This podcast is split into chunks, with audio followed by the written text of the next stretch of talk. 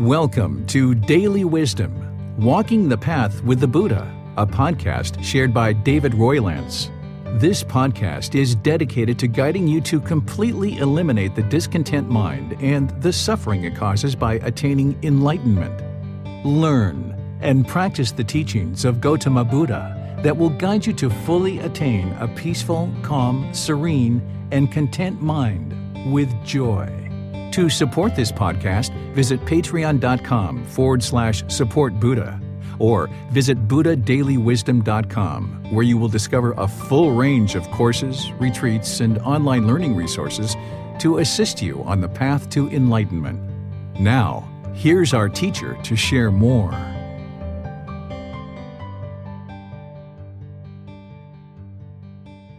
Sawadee. Hello and welcome to Daily Wisdom Walking the Path with the Buddha. I'm really glad that you decided to join us for this live online class session to learn and practice loving kindness meditation. Today, we're going to be exploring loving kindness meditation and connecting it to why we actually do loving kindness meditation. Why is it so important to practice loving kindness meditation?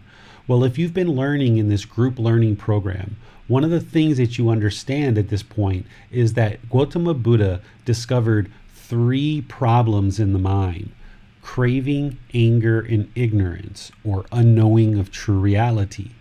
We also call that greed, hatred, and delusion, or unknowing of true reality.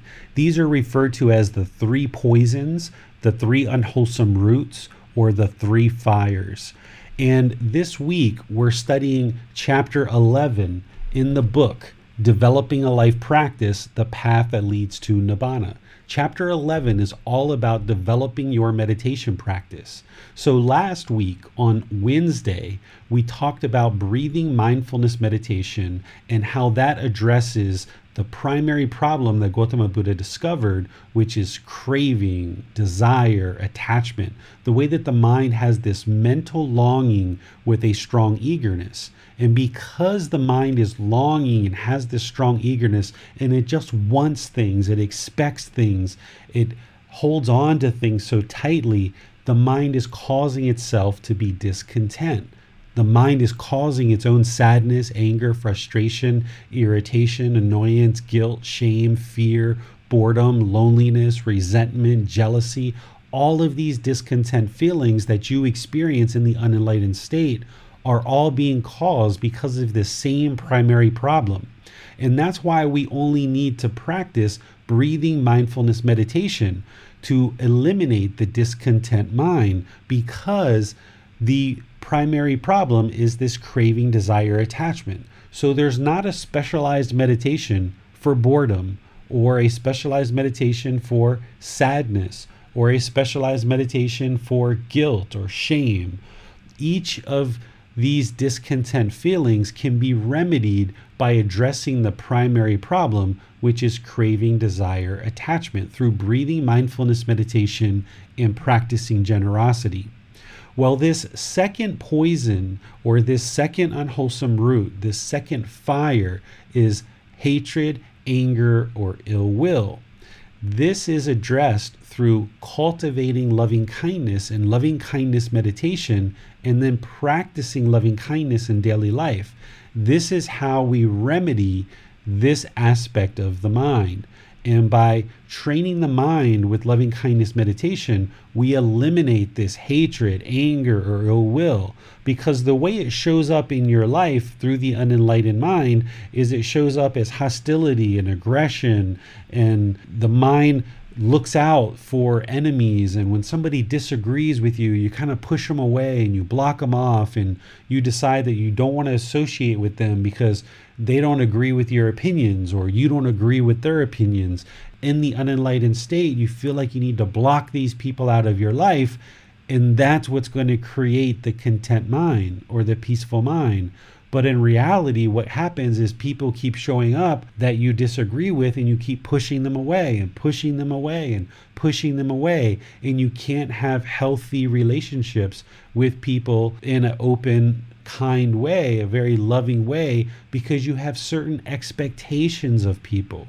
You have certain requirements, you have certain conditions that they must meet in order for them to be friends with you or in order for them to be associated with you. And if they don't meet these conditions, then they're disagreeable and you now need to push them away. But what enlightenment is about is training the mind to eliminate these conditions and look at everyone in a very loving and kind way so that you can have open personal and professional relationships where the mind can reside peaceful, calm, serene, and content with joy in any and all situations.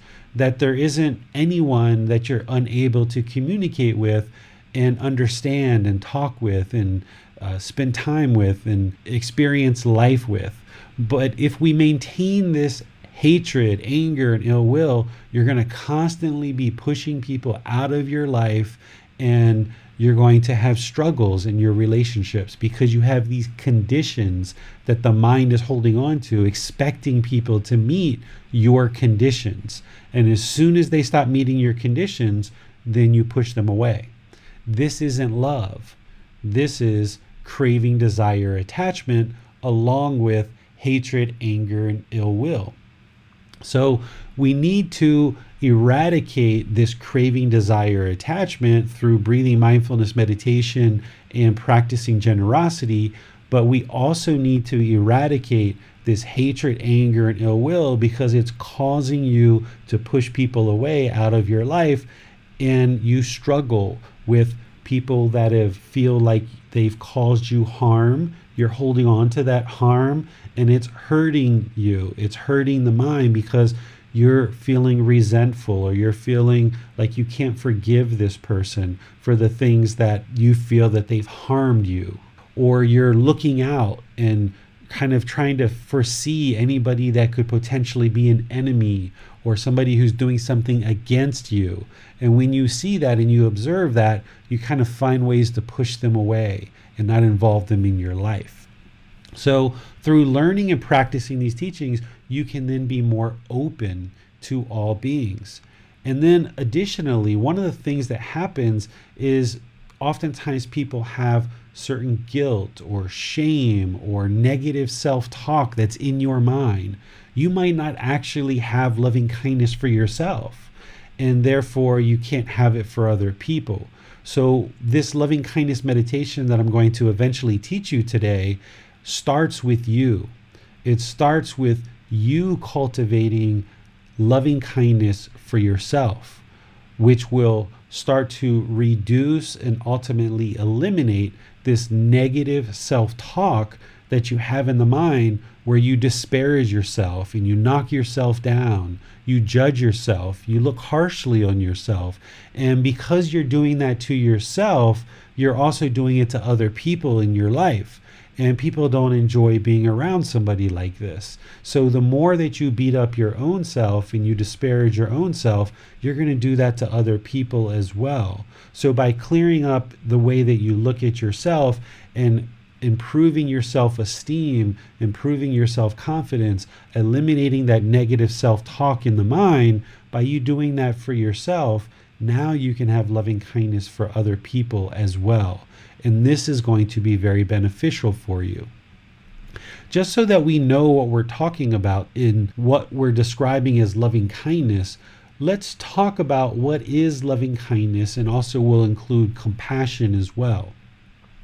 Loving kindness is active goodwill towards all beings without judgment. This is a genuine interest in seeing all beings be well. Because in order for you to eliminate this hatred, anger, ill will, you need to practice the opposite. And the opposite of hatred, anger, ill will is active goodwill towards all beings without judgment, where you have this genuine interest in seeing others be well. This is very, very important on this path and is why loving kindness meditation is an important practice that we employ in these teachings. Not only does it show up in the Brahma Viharas, which we're going to study in about a week and a half, but it shows up at different parts of this Eightfold Path that leads to enlightenment.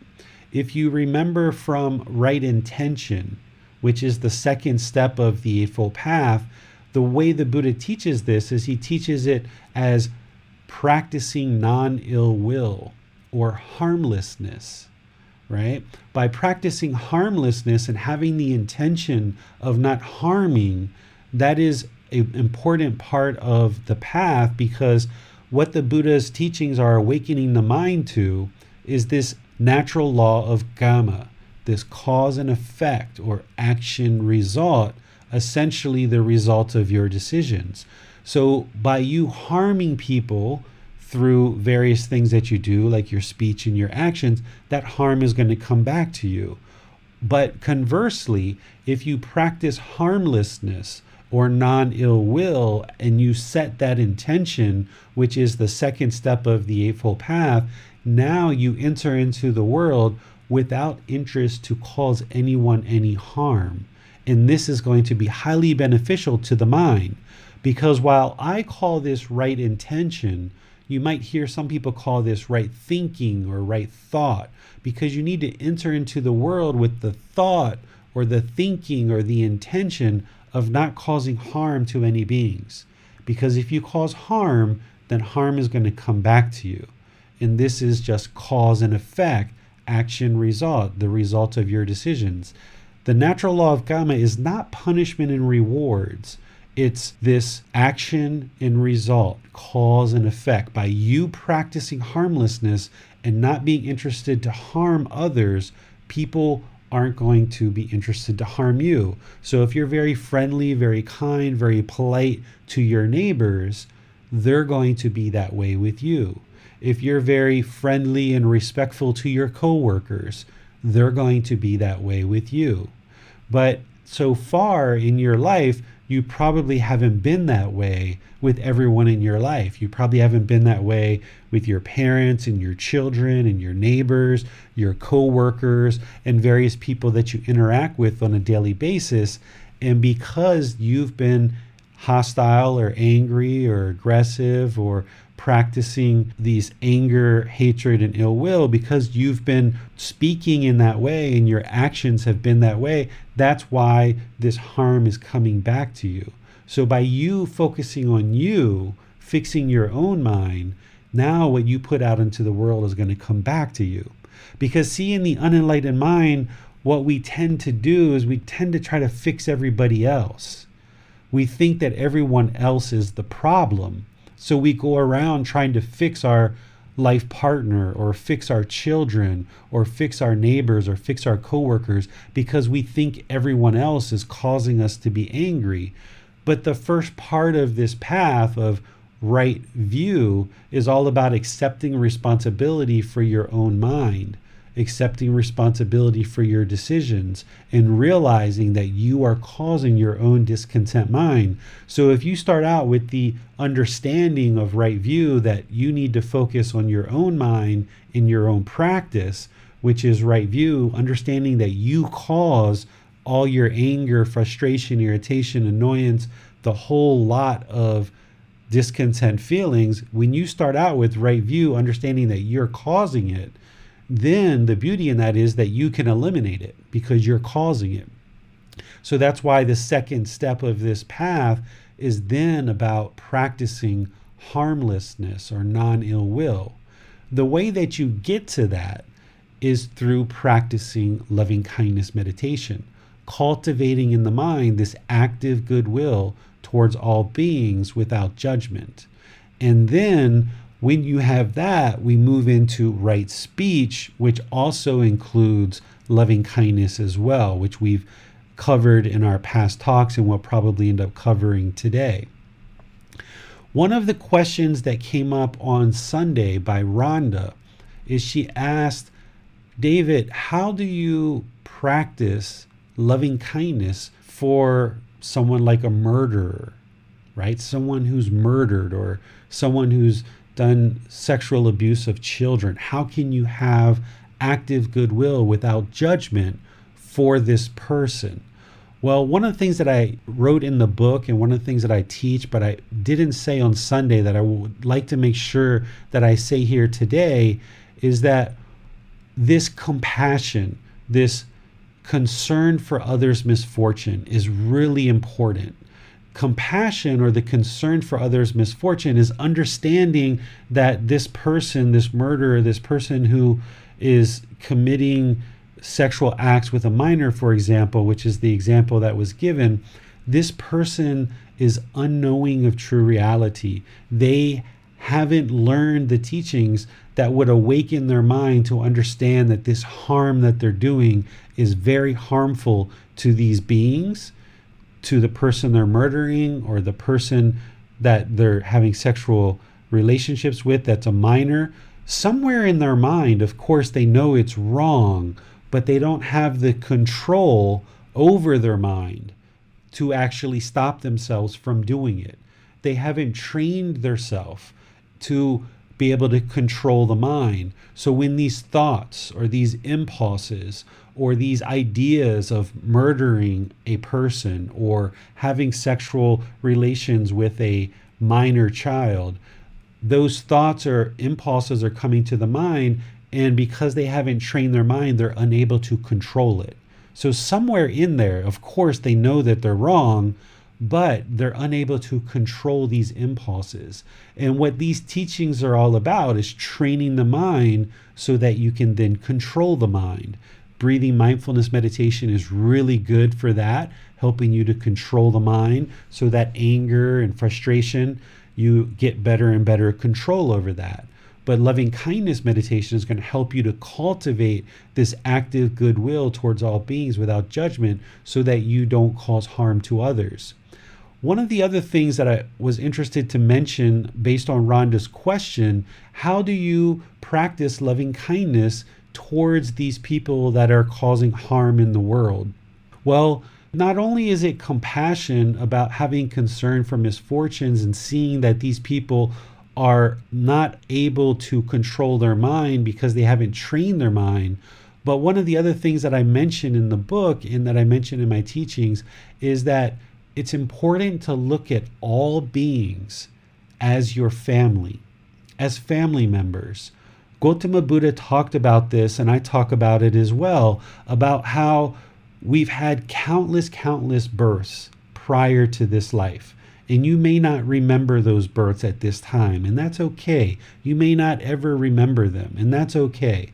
But you've had countless, countless, countless births in the past as a lizard, as a snail, as a snake, as a worm, all these different animals and all these different beings, and maybe some previous human beings.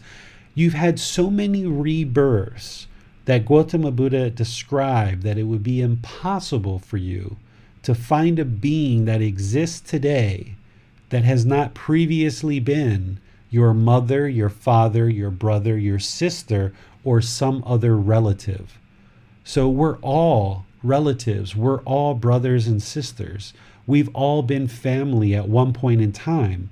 So when we were snakes, we were brothers, or when we were lizards, I was your sister and you were my mom. Uh, when we were monkeys, you know, you were my grandmother and I was your uh, grandson or granddaughter. We've all been relatives at some point in our life. And if you train the mind to think this way and understand this, then when a mosquito lands on you, that's like your brother coming to say hello to you. And are you going to kill it? No. You just kind of flick it off, right? Or when you see a snake, while right now maybe you're scared of snakes, but just look at that as your sister, right? And conversely, when you see that murderer or when you see that person who's committing sexual acts with children, look at them as your brother, your sister, your mother, your father, or some other relative and have loving kindness and compassion for these beings that they just aren't at a point in their life where they understand, where they understand truly and deeply that their actions are causing harm and they just don't have the control of their mind to be able to control these impulses. It doesn't mean that we just let them run wild in society and go do whatever it is that they're doing because they can't control the mind. They experience the result of their decisions this kamma, this cause and effect, this action and result. When they go out and murder somebody, they experience the results of that. That's why we have law enforcement, that's why we have jails, that's why we have prison sentences. Even if people escape from law enforcement, they're still on the run, they're very fearful, they can't lay down roots. They can't have a peaceful life because they're always looking over their shoulder. They can't really hold a very well established professional career because of their kamma, because of the results of their decisions of murdering or causing harm to children in a sexual way. Their life isn't going to be the same because they've caused harm to others. Therefore, harm is coming to them by way of people choosing to lock them away or choosing not to have them work for them or not feeling safe having them in the community.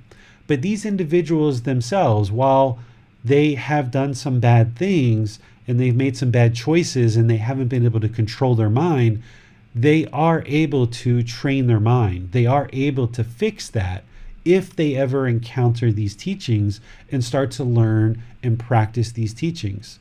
A few classes ago, I talked about a murderer during Gautama Buddha's lifetime that had murdered about a thousand people and actually attained enlightenment during his lifetime. So it is possible for these people to transform and rehabilitate but it's got to be their choice. They've got to step forward. Society can put them in a jail, society can put them away to keep everyone else safe. However, that person isn't going to progress and improve the condition of the mind and the condition of their life if they don't choose to improve the mind. If the mind continues to be untrained and therefore uncontrolled, it's going to continue to have problems in the world. So, having compassion for these people and looking at them as your relatives can oftentimes really help you to soften and you don't agree with their with their speech or their actions you don't agree with what they've done you disagree with that murder or you disagree with that sexual crime that they committed but you can still practice I would like to see this person be well. I would like to see them improve their life. I'm concerned for their misfortune. I'm concerned that they had some hard times in their life. But that doesn't excuse their behavior, that doesn't excuse their actions.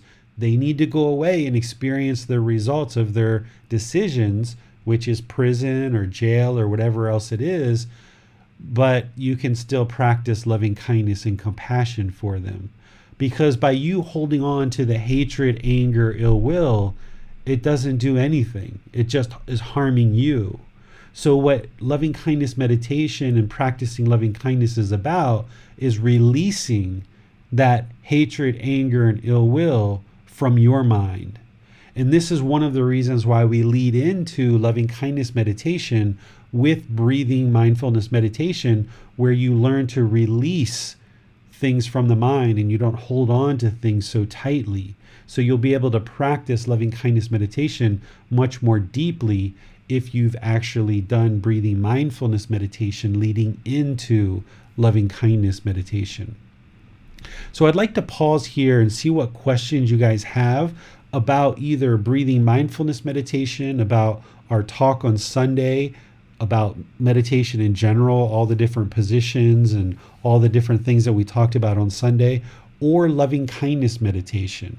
So I would like to just kind of open the floor and see what questions you guys have about anything with meditation at this point. I'd like to ask David about a quote from the book Developing a Life Practice. You quote the Buddha as he talks about the importance of having good friends, good companions, and comrades, and he lists uh, a series of benefits to surrounding ourselves with good people. And then he goes on to establish another four things that a student should develop, having built it on those. So I was wondering if you could talk about the importance of having good friends, companions, the importance of a Sangha, and why this is so important as we practice meditation and loving kindness. Yes. So you guys have probably experienced being around people who are judgmental. Maybe you are a person who is judgmental. Maybe you gossip. Maybe in the past you've been into uh, certain substances that cause heedlessness. Maybe you've even stolen or lied or committed sexual misconduct in terms of cheating on partners and things like this. If you are that way or you're around people who are that way, you're going to tend to walk in that direction. So if you're around people who are comfortable killing, stealing, committing sexual misconduct, lying, people who are using substances that cause heedlessness, you're going to more likely move in that direction. If you're around people who are talking harshly, people who are talking aggressively, people who have hatred and anger, by you being around that environment and choosing to be around those people, your kamma is that you're most likely going to move in that direction too. It's your choice to involve certain people in your life.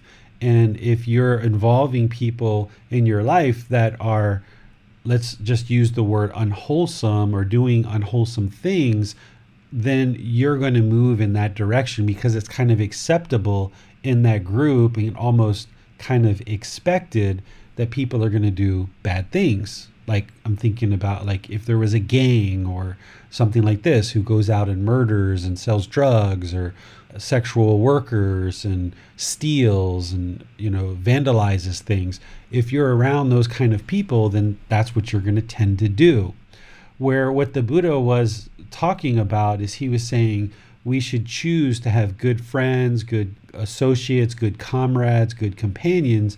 And what he means by good is he means people who are practicing these teachings. They don't necessarily need to be buddhist but there's people in the world who have never even heard of the Buddha, but they're still loving, they're still kind, they're still polite, they're still generous, they still speak friendly and respectful to people. Because these teachings that the Buddha shared, while I think he described them very well and detailed and profound, very clear and concise, these types of teaching shows up in many parts of the world in various traditions the Buddha is describing this as the natural law of karma, but other people have tapped into these same natural laws, but they just didn't describe them as natural laws. So if you surround yourself or you choose to interact with people who are into good, wholesome things, then you're going to be more likely to move in that direction. So, what you've got to understand is that you can choose to not be around people who are into unwholesome things as a personal choice, but you're not judging them. You don't have hatred for them. You don't have anger. You don't have ill will towards them. You're not having aversion to them. You're not putting a wall between you and them. You're just making the choice that I would rather walk in this direction. And if you saw one of these people on the street you'd still say hi, You'd still be polite, You'd still be friendly, You'd still be respectful, but you're just choosing not to be involved in those activities that those people are choosing to be involved in. So, by you choosing to be around people who are into good, wholesome things, your mind is going to lean towards enlightenment and good, wholesome things. So, the community of practitioners or the Sangha, which is what Gautama Buddha described it, these are all practitioners who are learning and practicing the teachings.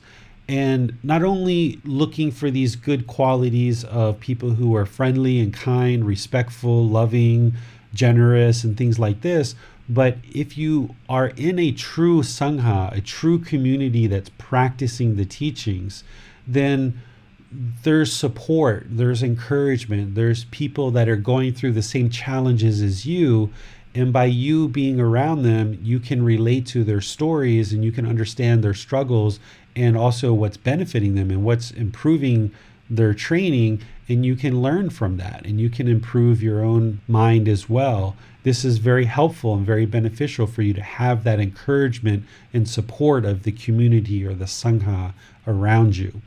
So, having good companions, good friends, good associates, good comrades it's really important. Doesn't mean that you're judging other people, you're just choosing this person is into cocaine, they're getting high two or three times a day. I know that I used to do that in the past, and if I continue to be around this person, I'm going to continue to do that too. So I'm just going to choose not to be around that and make friends who are into good, wholesome things. And this is going to be beneficial for your practice and is what Gautama Buddha suggested as well.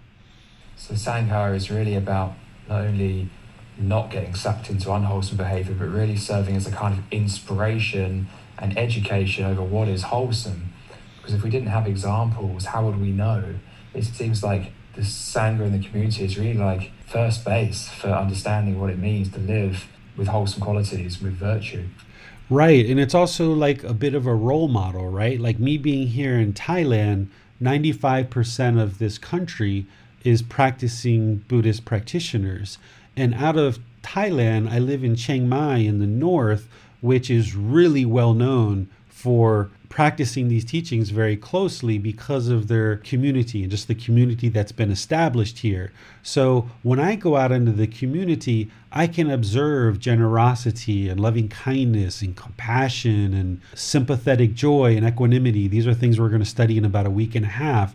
I can observe people practicing right view where people are taking responsibility for the things that they're doing. I can observe people practicing right intention of harmlessness. I can observe people practicing right speech and being very kind, very polite, very humble, very peaceful. I can observe all the teachings. We could go all the way through the teachings. Once you learn the teachings very well and very deep, as you're starting on this path and as you're starting to get some insight into the teachings, having a community around you that's deeply practicing the teachings, you can assimilate and model your practice after what you're observing of other people. So it really helps to be part of a community of people that are learning and practicing these teachings. From my observation, people who have been to Thailand and experienced Thailand tend to make a lot of progress in their practice because they understand they've been in a Buddhist society and they see the results of people practicing these teachings. They see the generosity and the peacefulness and the calmness and the steadiness of the people's minds here, and they've experienced generosity and kindness of the people. So you just get it. So being here in Thailand is a huge benefit to one's practice but that doesn't mean you can't progress, you can't learn, and you can't attain enlightenment living somewhere else. It just means that having that community is just one more benefit and one more advantage to you learning and practicing these teachings that's going to be helpful and beneficial to your life and your practice. Right, thank you for that, David. We have a follow up from, from Bill. He says, Perhaps you could explain your definition of judgment.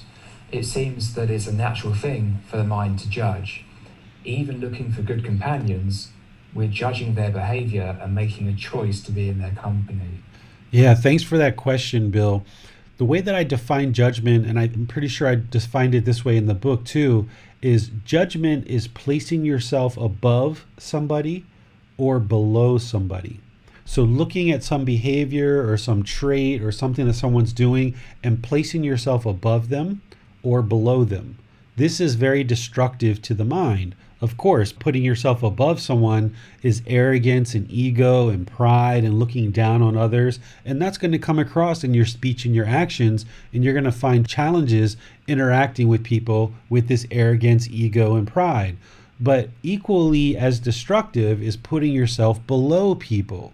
Because oftentimes people in positions like maybe a police officer or a politician or a community leader or an owner of a business, if you've ever put yourself below people, then when you're around these people who you put above you, you're going to be very nervous. You're going to be very anxious. Your mind is not going to be calm because you're seeing this person above you and you're feeling like you have to perform in a certain way for that individual. And this is going to be destructive for the mind. So, one of the things we're going to talk about in a week and a half is equanimity, which involves viewing all people equally as all people are the same. We've got the president of the country, and you've got people who are collecting trash on the street. All these people are the same. all these people are equal in your mind. You have to view them as equal. The president of the United States or the prime minister of Thailand or prime minister of England, these people perform a certain role in society. But in terms of these teachings and the way you need to train your mind, is they're just the same as everybody else. They're the same. This person who's collecting trash and going around house to house and collecting trash, that person is just the same as the president of any country or prime minister of any country. They just perform a different role in the world than the president. Now, not everybody views the world this way, and this is one of the reasons why we have so many problems in the world is because everybody's judging each other and putting people up and putting people down and we've got this whole off balance society and humanity where people are looking down on others based on their race, based on their sexual orientation, based on their income and their social position in society, and all these other criteria, people are looking down on others or putting people up. And this is one of the reasons why we have a off balance society. But in order for you to practice non judgment, is you've got to look at all these people as equal. Now, in terms of looking for a partner or looking for a friend or a good companion, you're not going to judge people. You're not going to put yourself above or below them.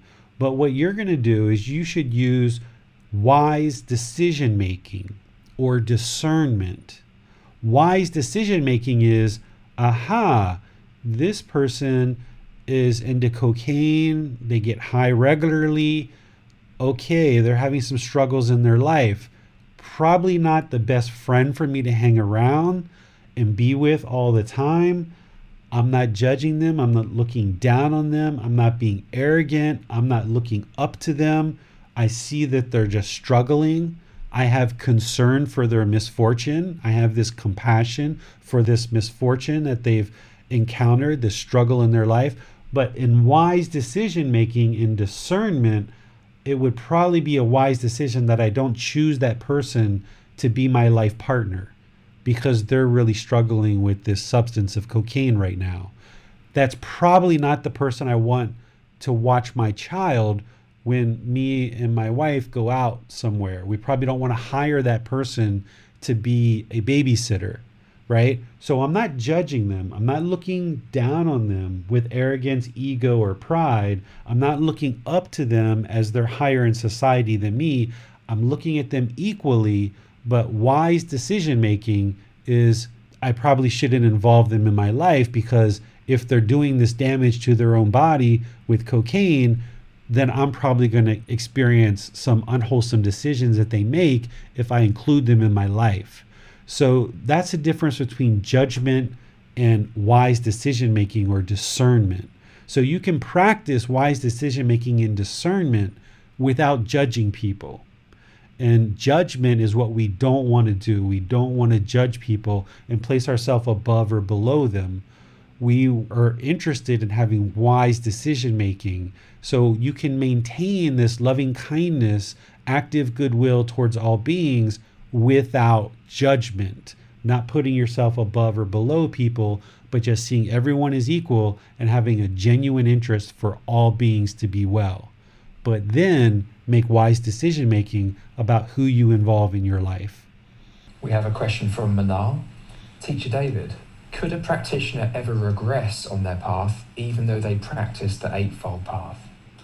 You know, you could be practicing the Eightfold Path and progressing in your practice, and then someone could give up or choose to not practice anymore, choose to not continue to go forward.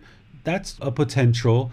But as you get closer and closer to the four jhanas and definitely the first stage of enlightenment, at that point, things are really well dialed in and people aren't going to regress. By the time you start experiencing the jhanas and definitely the first stage of enlightenment, your mind is leaning towards enlightenment at that point. You already know that you've experienced a significant amount of benefits in order to get to the first four jhanas. In order to get to the first stage of enlightenment, you've cleaned up a lot of things in your life and at that point, the thought doesn't even enter into your mind of having to regress or stop practicing these teachings because you've already seen too many benefits. You've already seen too much improvement. You've already seen the light and you're going to walk towards the light. So, prior to that, sure, people could start for three months, six months on this path, start learning, and then give up and fall back to old behaviors.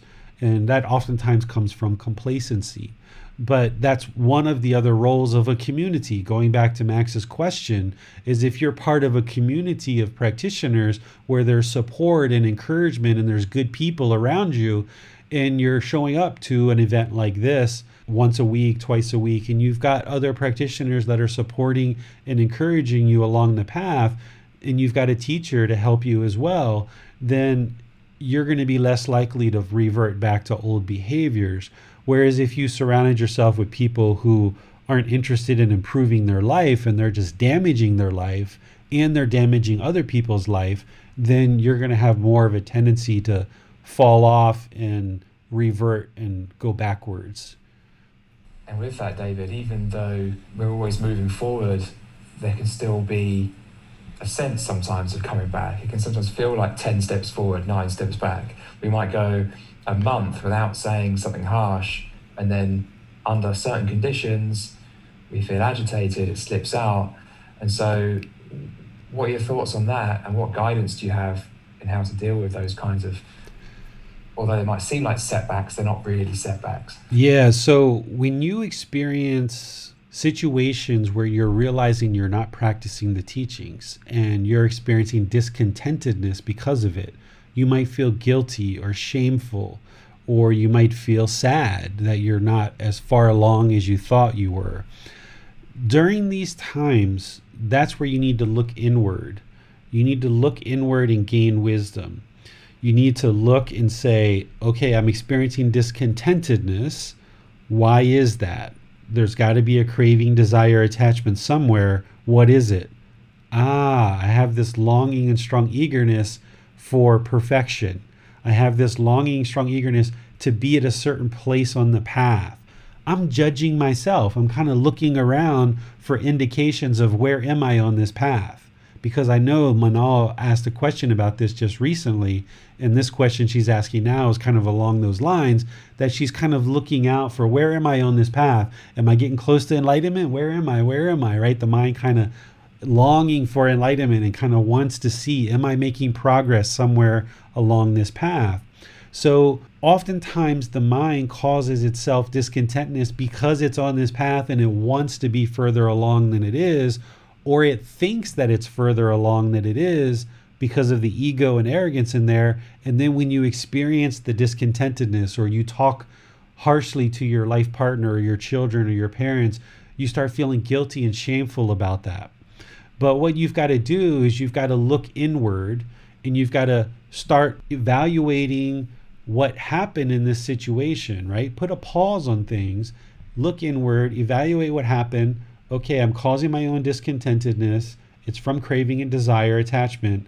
Let me find out what that is. And there might be two, three, four of them so that I can eliminate them and I can eradicate them so that I don't experience this discontentness anymore.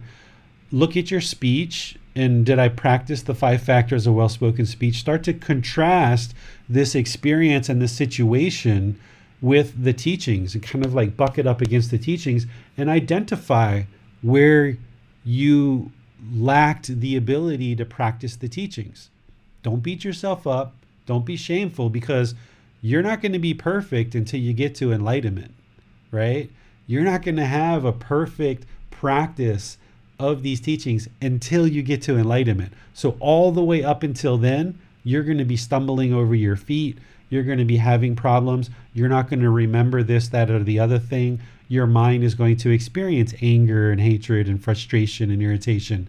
So just get comfortable with the fact that you're going to slip up, so to speak. And when you do, that's where you've just got to look inward. You got to look at that and see where did I slip up? What did I miss in these five factors of well spoken speech? And that's why my conversation with my life partner didn't go well because I wasn't practicing these. And now just look to do better for the future. So put the past in the past. This is why we don't hold on to the past. This is why we don't anticipate being perfect in the future. We just live in the present moment. Right now, I just had this bad conversation with my life partner.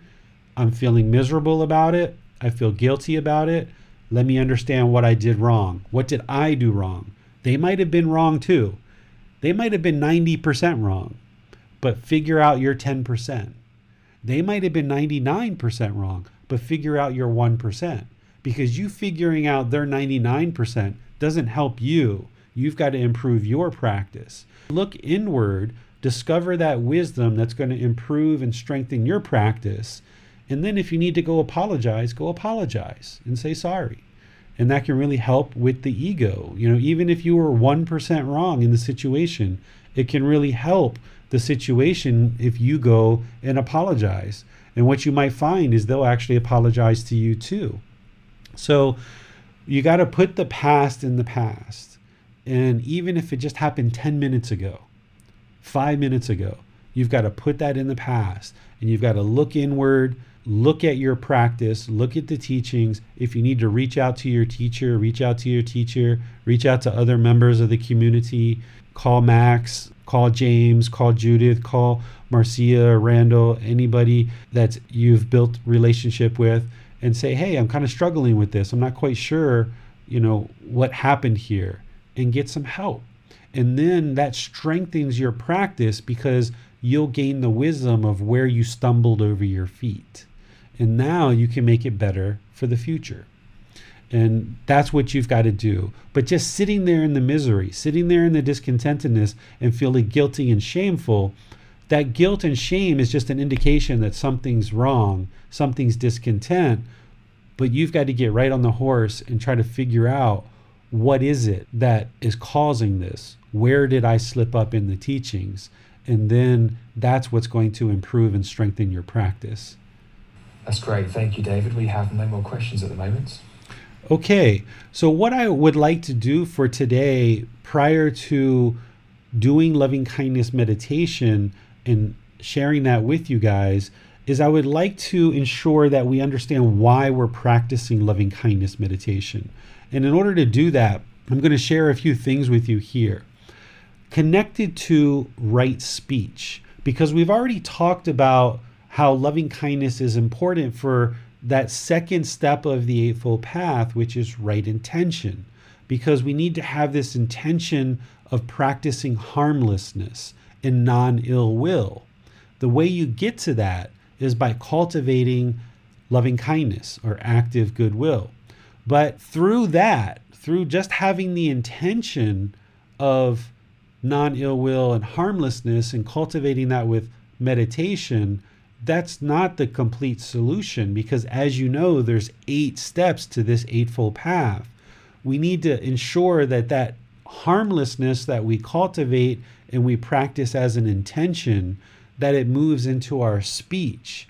Because the speech that the Buddha talks about us practicing as right speech includes polite, respectful, wholesome speech, where we don't engage in idle chatter or unpurposeful speech, that we don't gossip or have harsh language or lies or deceit or slander, because this is going to cause harm to other people but we ensure that we practice the five factors of well spoken speech. The five factors of well spoken speech are that we speak at the right time. What we speak is truthful. That when we speak, we speak gently. What we say is beneficial. And it's spoken with a mind of loving kindness. This is where loving kindness, once again, plugs into the Eightfold Path. It plugs in at the second step of right intention, but it also plugs in here at right speech because we need to have this genuine interest in others being well. We need to practice non judgment. That's what it means to speak with a mind of loving kindness. And if you set your intentions of not harming, and then you gradually work and train the mind closer and closer to these five factors of well spoken speech, then you'll see your personal and professional relationships be conducted and result in more beneficial outcomes for you. One of the other parts of this five factors of well spoken speech that oftentimes is overlooked is where the Buddha talks about blamelessness, right? You guys have all been in conversations where people have blamed you for things, and even if it was an honest mistake, you didn't like it that people were blaming you for things. Or you didn't make a mistake, the person is just blaming you, and you really didn't do anything wrong, and they're just blaming you, and you didn't like that. Or you've blamed other people for things, and it's damaged your relationship. So, if you can just have loving kindness, active goodwill for all beings, you can have this compassion, this concern for others' misfortune, then when you talk, you can not only speak with these five factors of well spoken speech, but you can speak blamelessly. This is part of what he discusses here in the five factors of well spoken speech.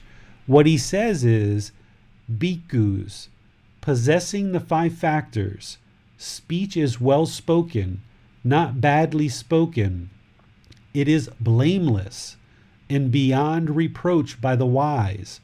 What five? One, it is spoken at a proper time. Two, what is said is true. Three, it is spoken gently. Four, what is said is beneficial. Five, it is spoken with a mind of loving kindness. Possessing these five factors, speech is well spoken, not badly spoken. It is blameless and beyond reproach by the wise.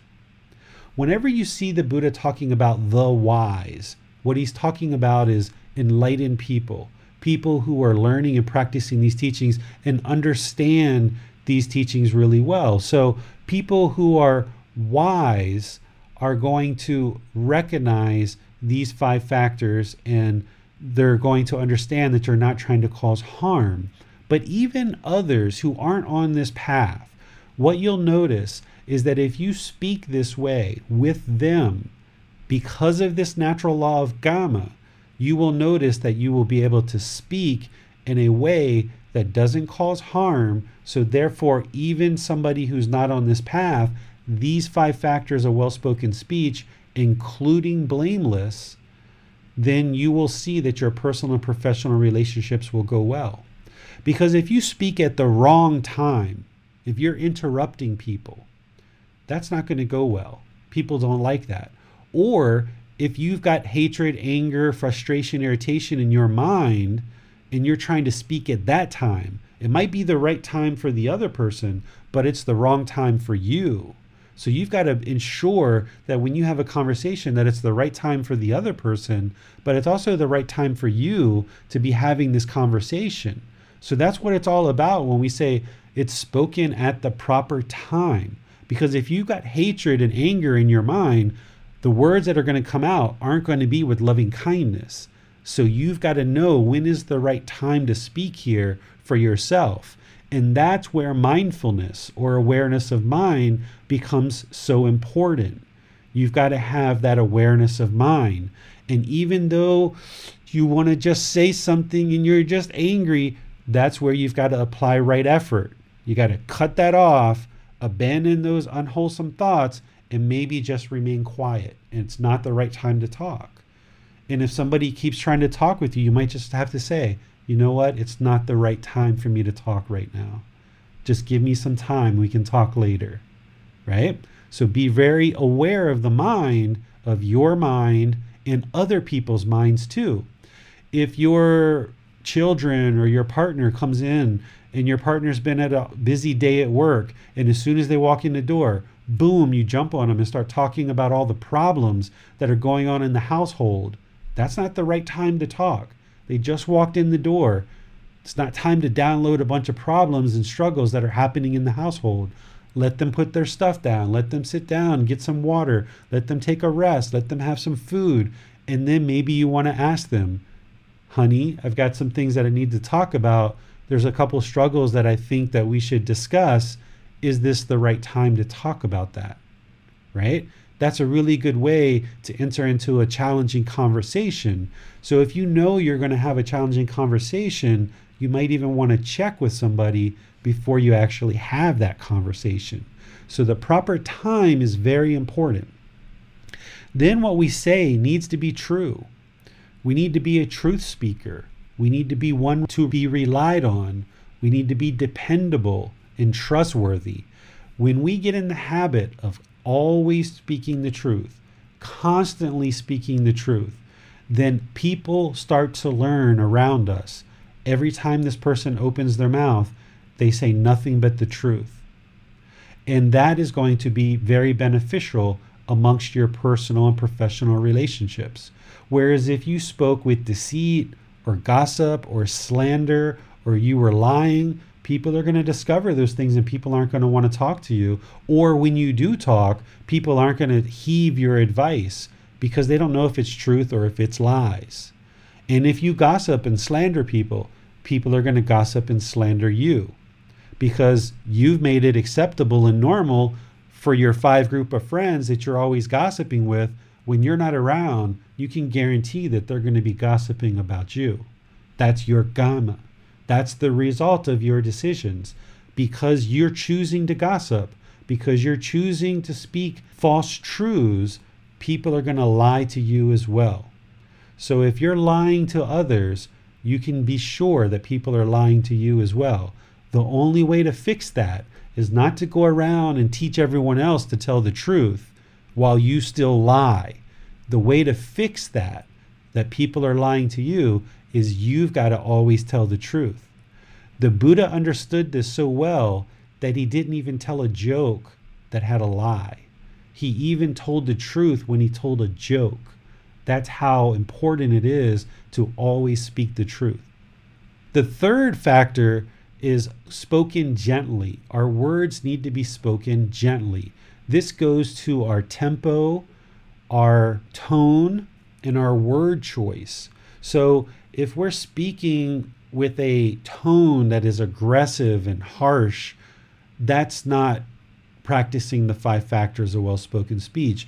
Or if our tempo, if we're speaking very fast, very rapidly, jumping around from thing to thing to thing, that's not speaking gently. Or if we're speaking in a way that our word choice is not very peaceful, is not very calm, is not very friendly, is not very respectful. You need to clean up the words that you're using. And that's going to be a little bit of a challenge for you because your mind has been used to speaking a certain way. And these certain words that you've been using come very easy. They just roll off the tongue. You might be using profanity. You might be speaking harshly. You might be like, "Oh God, I hate that car," or "I hate when he does that." It's you know that oh God, I hate when that happens. Right? Those things are maybe coming natural to you now because that's what you've been doing. But when you start to clean up your practice and you start realizing how you're speaking, that your tone, your tempo, and your word choices aren't the best, as you learn and train your mind to speak more and more gently, it'll just become easy. It'll become first nature. But to kind of ramp your practice up to speak this way, it's going to take some practice. And that's why we call this a life practice because you need to gradually move in this direction and practice this way. And then when you see certain things are working, and you use certain word choices and certain phrases and certain tempos and tones that are working, now you can take that on board and you can be like, wow, this really worked in this situation. Let me use this some more. Let me continue to practice in this way because it really worked well with my son, or really worked well with my coworker, or really worked well with my neighbor. Let me use this with more and more people and kind of test and practice to see if I've discovered the truth here. Because once I discover the truth of the way to actually practice this, then I've got wisdom, and now I can do that more often, and it becomes first nature. The fourth factor here is what we say is beneficial. This is to speak with purpose, not just idle chatter and random speech. Even if other people are doing that around us, that doesn't mean that we need to do it and that we don't need to expect other people to do it, right? Training your mind that other people are just rambling and idle chatter and unpurposeful speech. And then when it's the right time, then you can step in and just speak and you can speak beneficially. You can choose the right words to speak in such a way that your words are helpful and purposeful rather than all these random words that clutter your speech and make it hard for people to understand what it is that you're actually saying. When you speak with lots of miscellaneous words, it makes the person's mind work harder, and therefore people aren't going to be interested to talk to you, or they're going to have more of a challenge to talk to you, and it's going to be hard for you to get your message across. Whereas if you train your mind to speak with purpose or beneficially, then you can clean up your language and clean up your speech, remove all the miscellaneous words, and just speak very purposefully. Then you can be more impactful and helpful and beneficial to the people you're speaking with. And then the thing that holds all this together is speaking with a mind of loving kindness, active goodwill without judgment having a genuine interest in others being well. You can practice all these other four factors, but if you're missing this fifth factor, the conversation isn't going to necessarily go well. So let's just say I'm at an airport, I get a ticket for a plane, and they've made some mistake. It might be the proper time to speak, it might be true, it might be gentle, it might be beneficial. But if I've got some sarcasm in there and I'm just trying to rouse somebody up, I'm not speaking with loving kindness. And that sarcasm that people feel and they sense, it's not going to go over well. Even if it's the right time, even if it's true, even if it's gentle, right? Because sometimes we can be sarcastic with a smile and we can look at people and we can smile and we can be kind of sarcastic. And it can even be beneficial because you think you're trying to help this person. But if you're really coming at them with this ill intent, this sarcasm, it's not going to go over well. So you've got to be practicing all these five factors.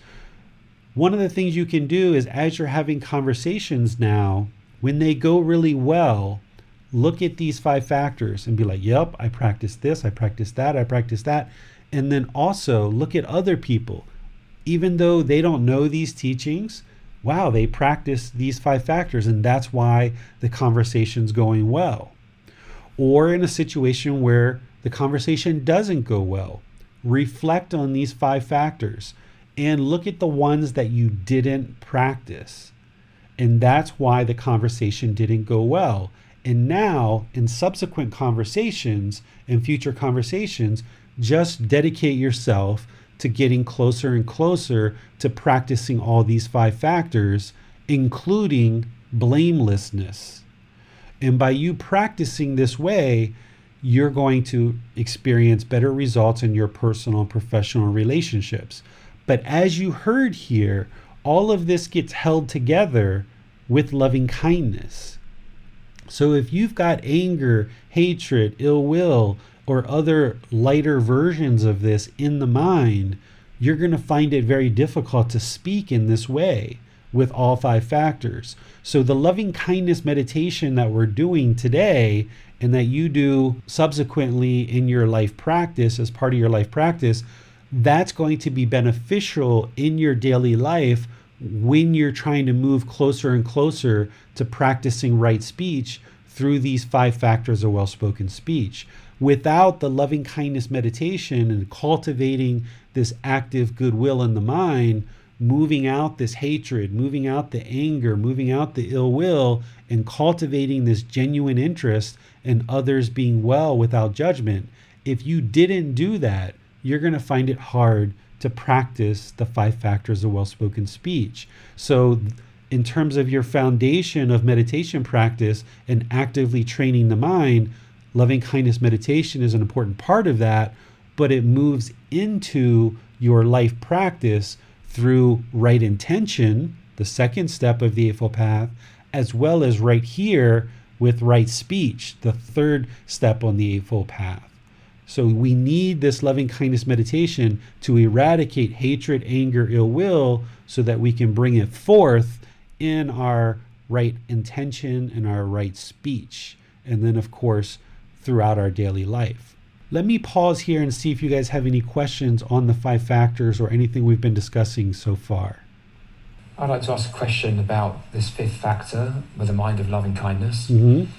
Using your example there, David, let's say we spoke with the first four factors, and rather than speaking with sarcasm, let's just say that we're making our absolute best effort to appear as though we're speaking with loving kindness, even though inside we're experiencing a bit of frustration at the airport staff for messing up our ticket, let's say.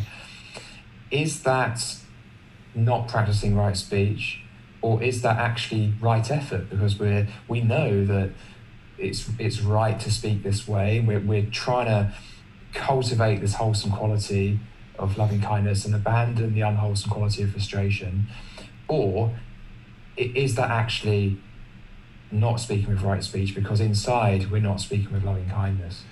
You can be frustrated. You can be quietly frustrated and still practice right view, right intention, right speech, and all the way through.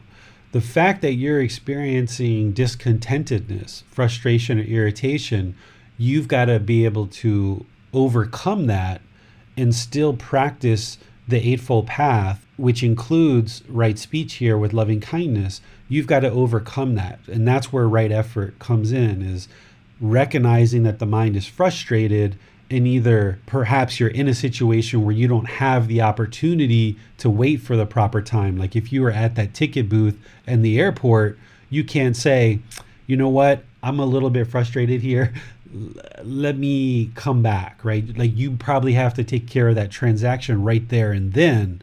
In a situation where you can put things on pause and you can wait until the mind clears out and not be frustrated and then re engage that would be ideal, but you're not always going to be in that situation.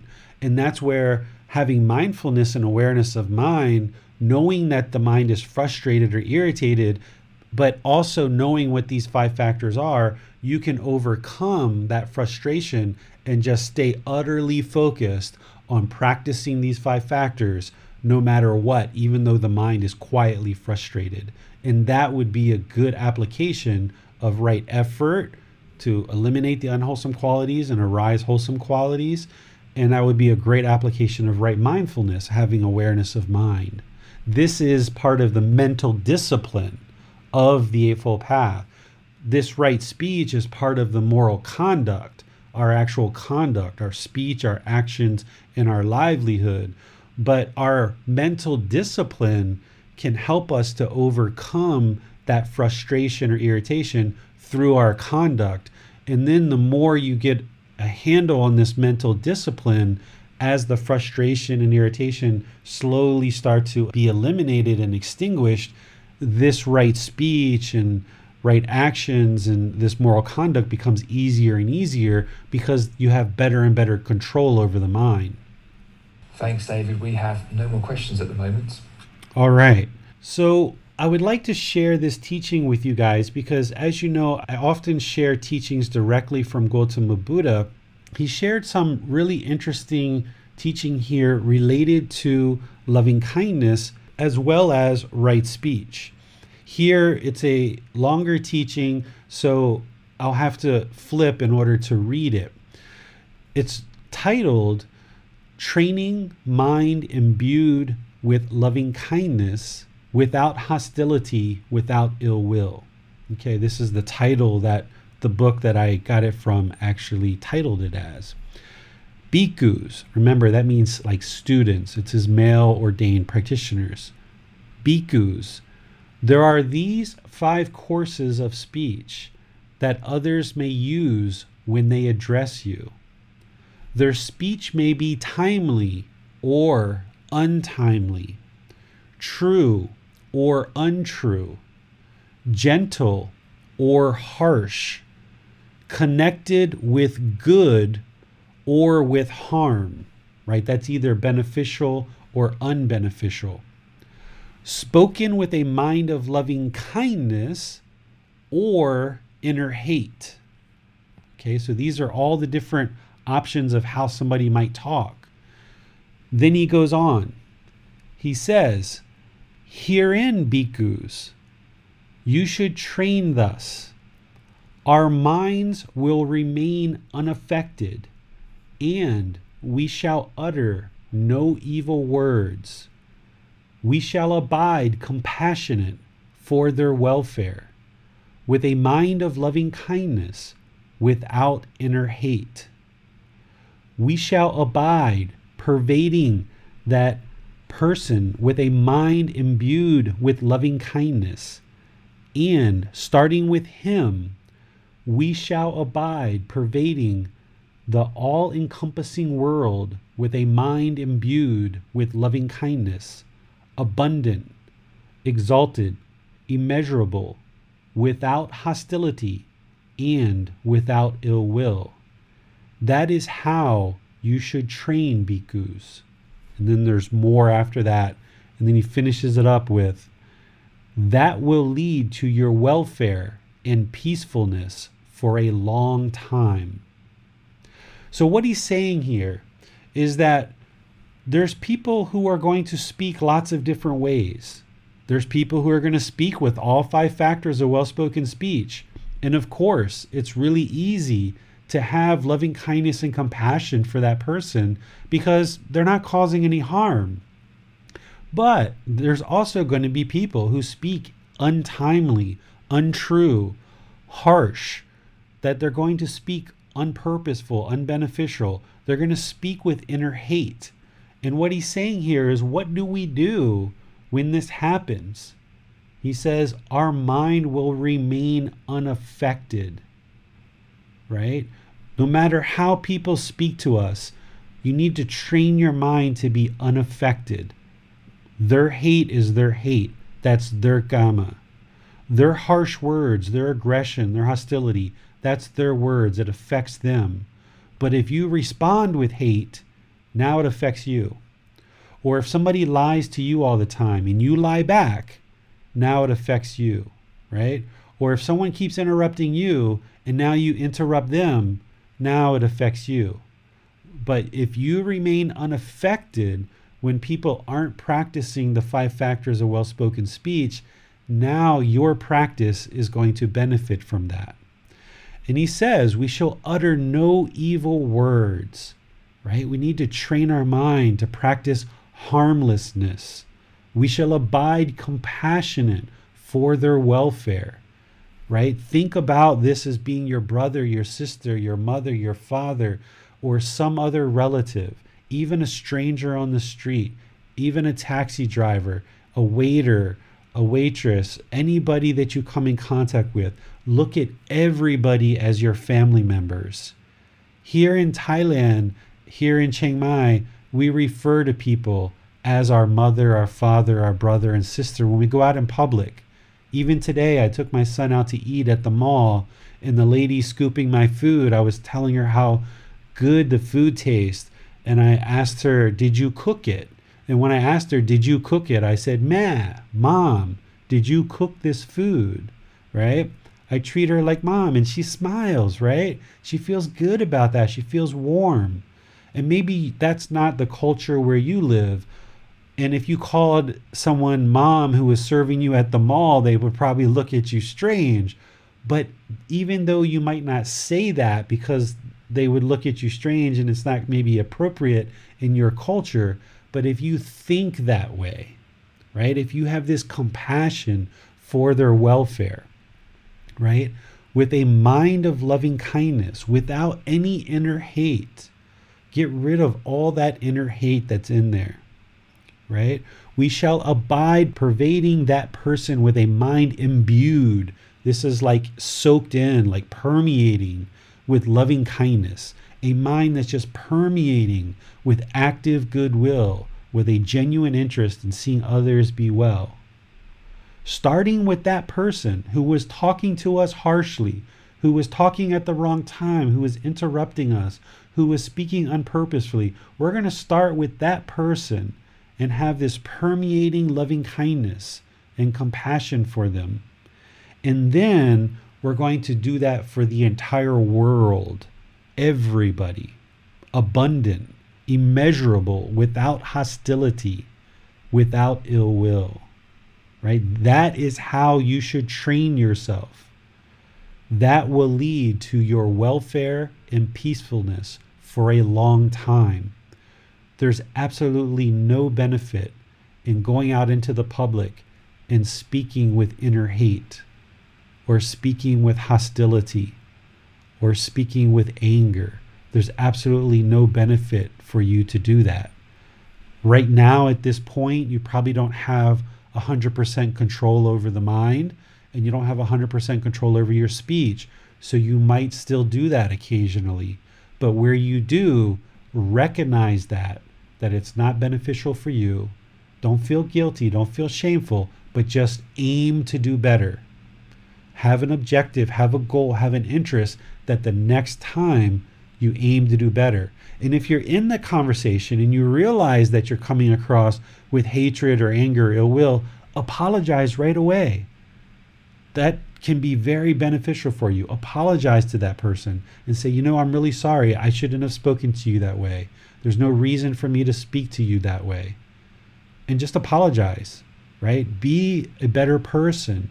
And if you need to apologize, apologize. So you're going to have people speak to you all different kinds of ways. But the more that you practice this way, you will notice that more and more people around you will speak to you more and more lovingly. It's not going to happen overnight, but gradually this will improve. But if you've been speaking to your children or your life partners or your coworkers aggressively, hostile, with anger, without using these five factors of well spoken speech, if you've been speaking that way in the past, then that means people are going to keep speaking to you that way because that's the way their mind is conditioned. That's the way that your karma is coming back to you. So you've got to clean up your karma through you practicing these good, wholesome teachings. And by you doing that, more and more people will speak to you with more and more politeness, more and more respectfulness, more and more friendliness. But it's going to take time. Any questions on any of that that we just discussed? Yes, we have a question from Deborah. Okay. If speaking the truth would cause discontent to another, would you still speak or say nothing? I don't always know what is going to necessarily cause discontentedness for somebody because they're causing their own discontentedness. If I'm speaking the truth, you have to look at what is the situation. One of the common examples that come up, people have asked me about is if somebody says, Hey, do you like my shirt? Do you like my outfit?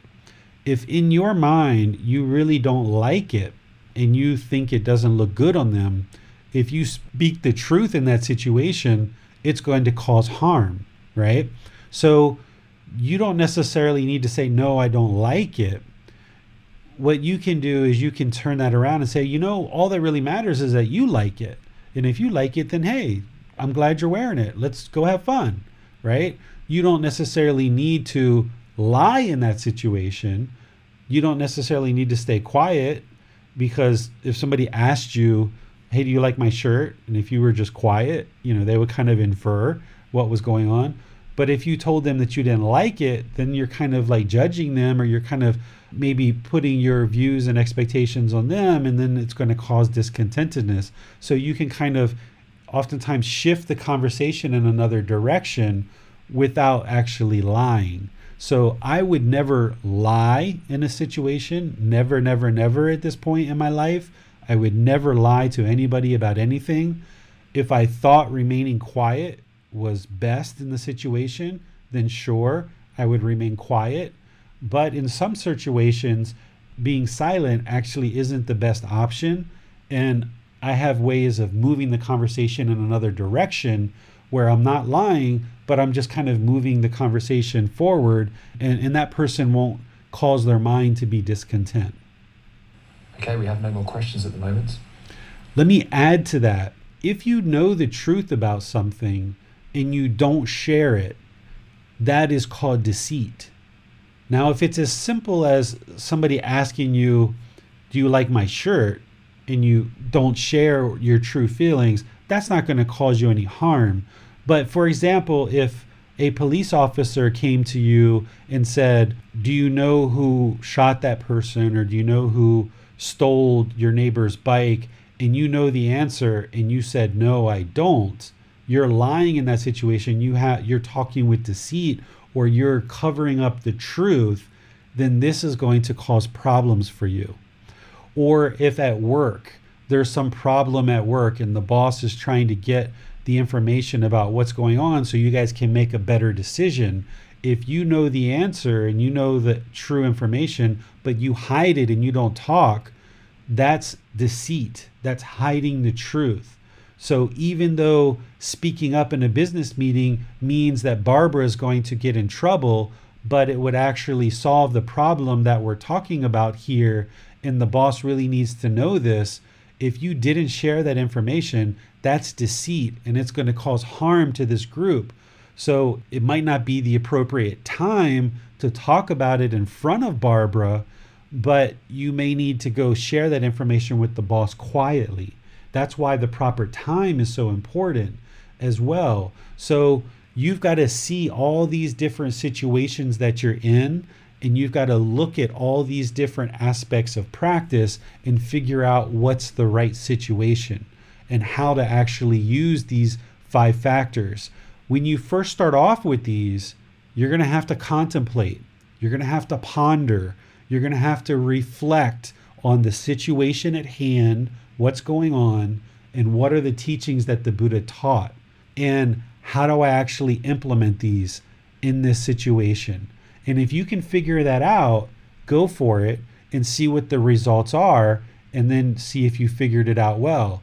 If you're struggling and you're having challenges, that's where you get your help from your teacher. And if you have some certain situation that you're encountering and you're not quite sure how to apply the teachings, you reach out to your teacher, you ask for help. I'll give you some ideas, some guidance, some pointers, but then ultimately it's your decision of what you choose to do. And then you see the results of how these teachings have benefited your life. So there's a lot of nuances. It's not as easy as just here's the five factors and apply them in all situations. You do apply them in all situations, but there's a lot of nuances to it. And that's where your wisdom comes in, and you've got to see how these teachings get applied in each unique situation. And that's why you've got to reside in the present moment with mindfulness, awareness of mind. Just because something worked in the past doesn't mean it's going to work in this situation today. That's where some people try to have these blanket statements of whenever something happens, they just reply with this blanket statement. Someone tells you their mom died. I'm sorry for your loss right? These blanket statements aren't necessarily the right way to respond to somebody. We've got to live in the present moment, reside in the present moment with the mind, look at the situation, take in the information of the body language, the expressions on the face, the tone, tempo, and word choice of the other person, what's going on, and then respond accordingly. Rather than react, we need to respond accordingly. And the more that you learn these teachings, you apply them, see the results, gain the wisdom of that, then you're going to be better off at applying these more readily. They'll become first nature to you. And that's why when you're in this period of learning and you're thinking and you're pondering and you're contemplating and you're reflecting, that's where you reach out to your teacher if you need help and you're having trouble figuring out how to actually implement these teachings in any given situation. So you've got to do enough of this where you're learning intellectually, applying them in practice in daily life, seeing the results, and then you gain the wisdom of seeing what works and what doesn't work. And then it becomes first nature. It's not a struggle and a challenge anymore. Eventually, this thinking, pondering, and contemplating goes away because it becomes such first nature, because the wisdom is so soaked into the mind that you've learned and practiced these teachings so readily in so many different situations that it just becomes first nature. You're operating through this new operating system in the mind. You're operating through all this wisdom that you've acquired. But in order to get there, there's going to be some challenges and struggles along the way, but you've got help and support to work through that.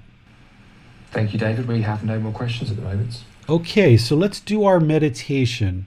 It would be really great if we were in person or if I could see who's actually joining us. With these live streams, I can't really see who's joining, so I'm not really sure how much of this I need to teach. Whereas if like we were in person and the same 20 people or same 50 people showed up all the time, then I know that we could just slip right into meditation. But because I don't know who's on the live stream or who's attended or who hasn't, I always feel like I kind of need to go through this a little bit just to kind of get people on board with understanding how to practice loving kindness meditation. So if you've been learning with me before and you've heard me teach this many times, if you can just be patient while I share this openly with people that maybe are joining us for the first time so they can understand how to do loving kindness meditation, that would be great. So, if you've never joined us before, let me explain to you how we do loving kindness meditation. And if you have been in these sessions before, this can be a nice refresher for you. What you're going to do for loving kindness meditation is I suggest you start out first with breathing mindfulness meditation. What breathing mindfulness meditation is, is you train the mind to focus on the breath. When there's any thoughts of the past or the future, or any ideas or perceptions that come into the mind, you let them go and you just focus on the breath. And you do that for a period of time five minutes, 10 minutes, 20 minutes, 30 minutes, however long you would like. And that kind of centers the mind grounds the mind, stabilizes the mind in the present moment, and starts to kind of clear out all the erroneous chatter. Then, after you've done breathing mindfulness meditation for a period of time, you move into loving kindness meditation. And what you do is you practice these affirmations in the mind, where you say in the mind, May I be peaceful. And you do that on the out breath and you breathe out. And now you breathe in again. And then you say on the out breath, May I be safe. And then you breathe in. On the out breath, May I be well. And then again, May I be free of all discontentedness and the suffering it causes. Okay, essentially, may you attain enlightenment, right? So you're starting with you here because in order for you to have loving kindness for others, you need to first have it for yourself. You can't have loving kindness for others if you haven't cultivated it for yourself first. So you've got to cultivate this active goodwill without judgment for yourself. And this affirmation is done quietly in the mind. I'm going to be doing it out loud so that you can hear it. But the only reason why I'm doing that is so that you can hear it and it can prompt you to then say it internally in the mind because you're cultivating this in the mind. If you were doing this on your own, you would just do it quietly, cultivating it in the mind. And if I was doing this on my own, I would be doing it quietly. I wouldn't be saying it out loud. You would just see me in meditation and you wouldn't know what I was doing, whether I was doing breathing mindfulness meditation or I was doing loving kindness meditation. You wouldn't know the difference because these affirmations are in the mind. Once you've done may I, then you move to something a little bit wider, a wider ring. And here I've got may we be peaceful, meaning we, those of us that are meditating together, may we be peaceful, may we be safe, may we be well, may we be free of discontentedness and the suffering it causes. Each time on the out breath. Then you want to go through some successive rings, and there's some creativity here where you can create rings based on your own interests and your own needs based on what's going on in the mind. But eventually, you want your last ring to be all beings. All beings. You don't want to leave anyone out. You want to have loving kindness and compassion for all beings. So today I will do five, six, seven, eight rings. I never know what rings I'm going to do until we actually do the meditation. But for you, you might actually want to do a little bit of planning. If you're having trouble in certain relationships, whether it's your life partner, your children, your coworkers, your parents, whoever it is that you're having trouble in terms of hatred, anger, and ill will towards that person, maybe people from your past that are no longer even in your life anymore, you need to include that into your rings. So you're going to customize this meditation based on the hatred, anger, ill will that exists in your mind. And where you might be on a given day is you might just need to sit with your own mind and just, may I be peaceful, may I be safe, may I be well, may I be free of discontentedness and the suffering it causes. And just do it for yourself over and over and over again to get over that hatred, anger, ill will that you have for yourself, that self talk, that negative self talk in the mind. And you might do that for several weeks. And then you might include another person, do yourself, and then one other person that you have a lot of hatred, anger, ill will for, and then go to all beings. And then maybe it's your neighbor, right? And you do that for two, three, four, five weeks. You're not trying to change the other person through your meditation. What you're doing here is you're cultivating this active goodwill in your mind because you've got to change your mind. There's nothing you can do in a chant, in a meditation, or even if there's people who are doing prayer, there's nothing you can do in any of those things that are going to create change in another person. And the way that you know this is true is that if it was true that we could change other people through our meditation and our prayer, we would have no jails. We would have no murderers. We would have no sex abuse. We would have no rapes because all it would require is for somebody to sit down, meditate, and change the other person.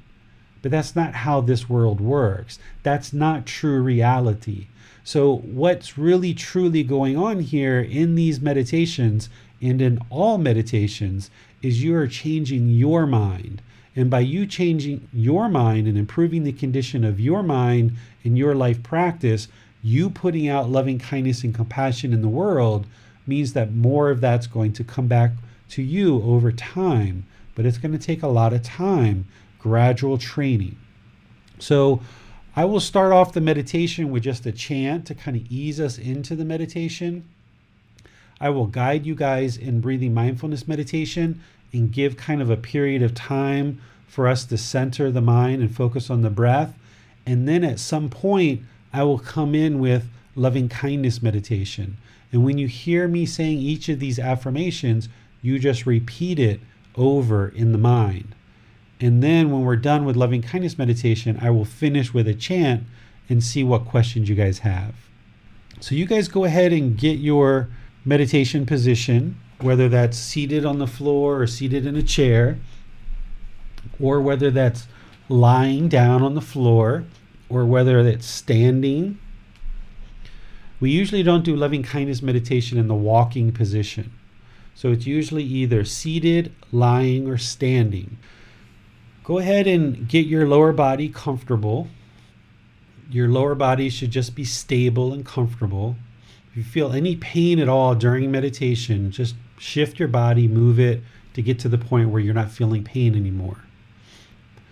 Bring your hands and your arms into the center where either your right hand is on top of your left with your thumbs together and you put that in your lap, or your palms are on your thighs or your knees or on the armrest of your chair.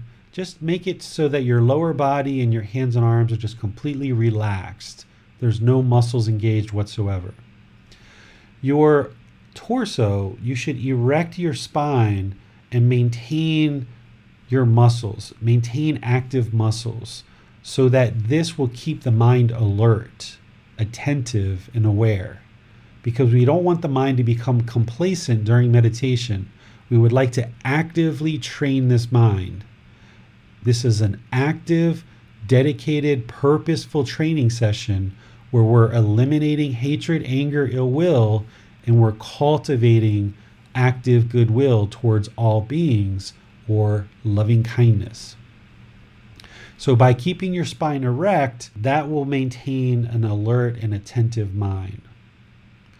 Close your eyes and start breathing in through the nose and out through the nose.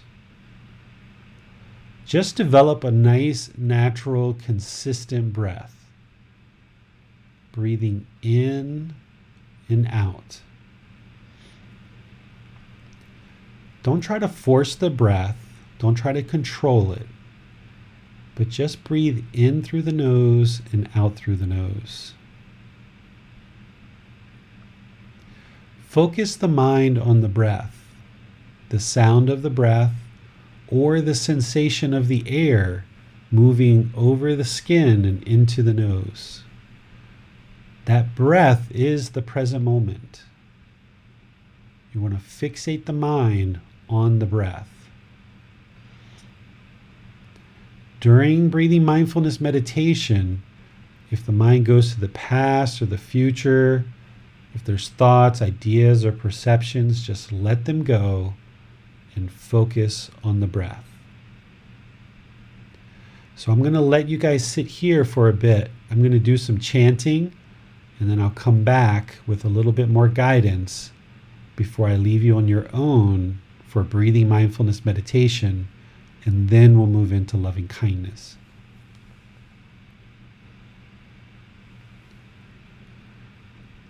อะระหังสัมมาสัมพุทโธมหากวา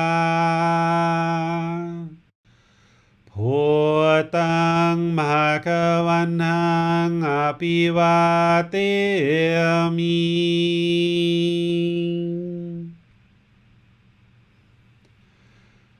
สวากขาโตมหะกวตาตัมโมดามังนามาสามิ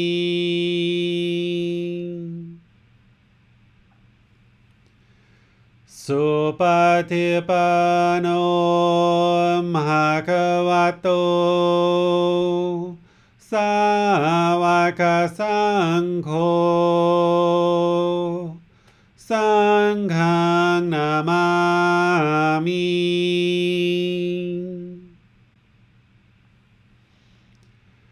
नमोऽर्हसा भगवतो हरहतो सम्मा सम्भुतसा। नमोर्हसा भगवतो हरहतो सम्मा सम्भुतसा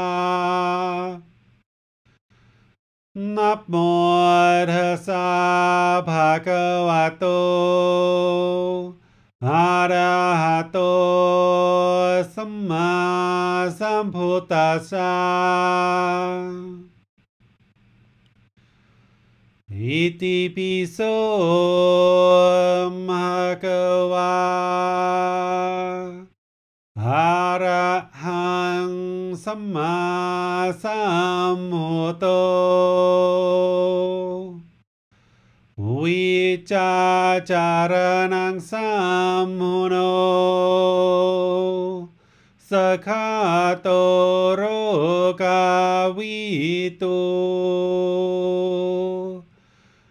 นุเตโรภูริสาดามาสติสตาตาวามนุสนังภูโตภะกวาติ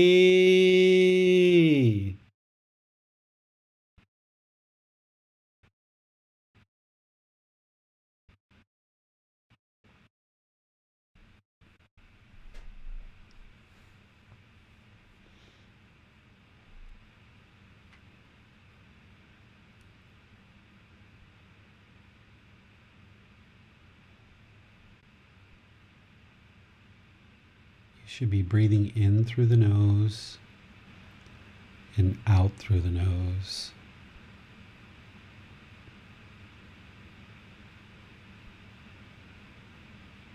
Nice, steady, consistent breath. Natural breath. If any thoughts, ideas, perceptions come into the mind, cut them off, let them go. Focus on the breath. If the mind goes to the past or the future, Cut that off. Let it go. No need to feel guilty, shameful. You haven't done anything wrong. It's just the mind trying to wander. Just bring the mind back to the breath. Wherever you notice it's drifted. Through this training of letting go and coming back to the breath, you're training the mind to eliminate craving, desire, attachment, the mental longing with a strong eagerness.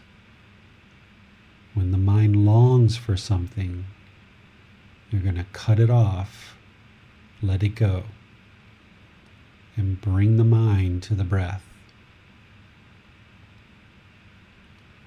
So sit here with the breath and just focus on cutting off any thoughts, ideas, or perceptions. Let them go and just keep bringing the mind back to the breath. You have nowhere to go, nothing to do. No one needs you right now. This is your time. Focus only on the breath.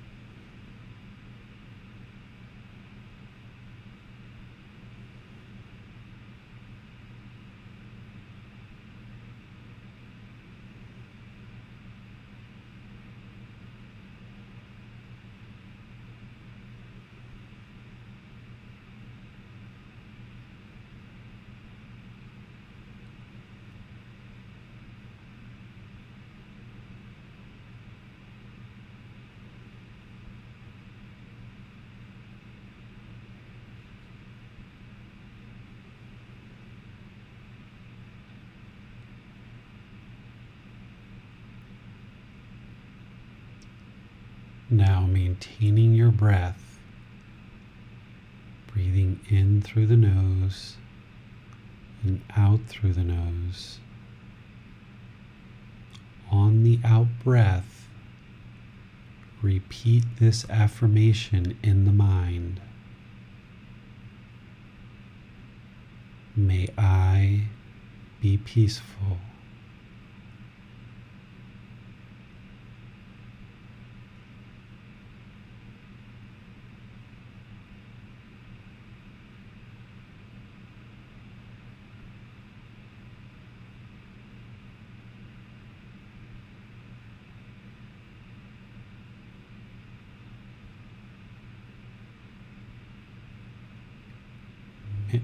I be safe.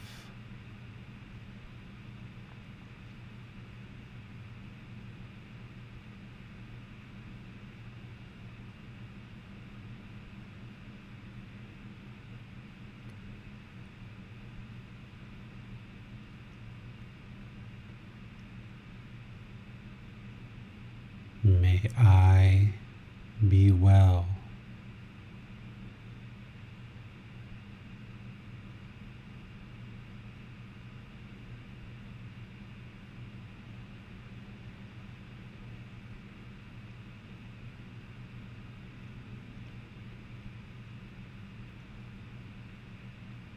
May I be free of all discontentedness and the suffering it causes.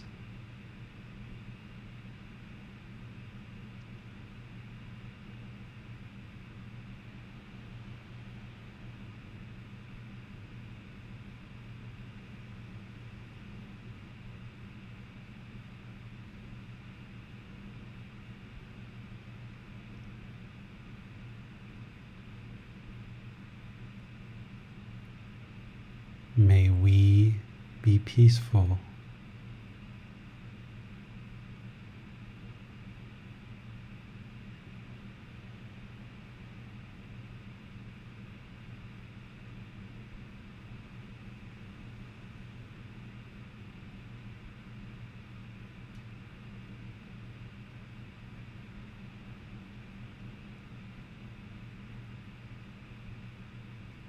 May we be safe.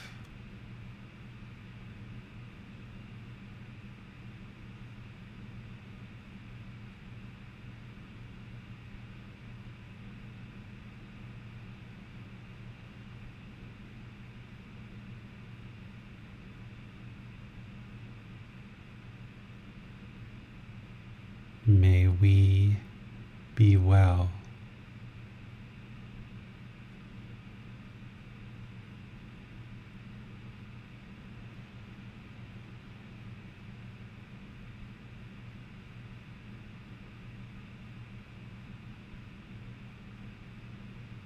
May we be free of all discontentedness and the suffering it causes.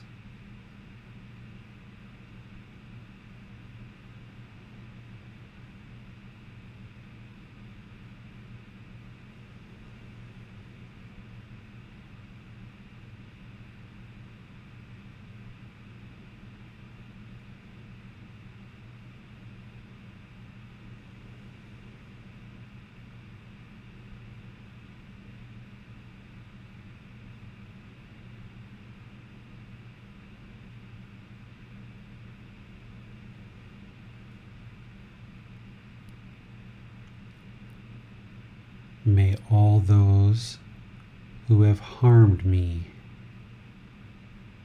may they all be peaceful.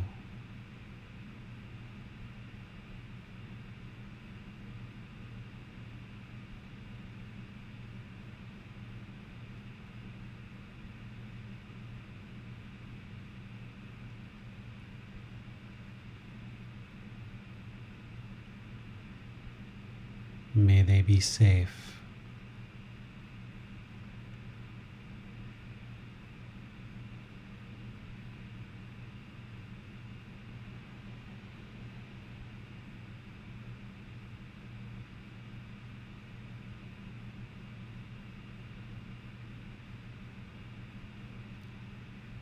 May they be well.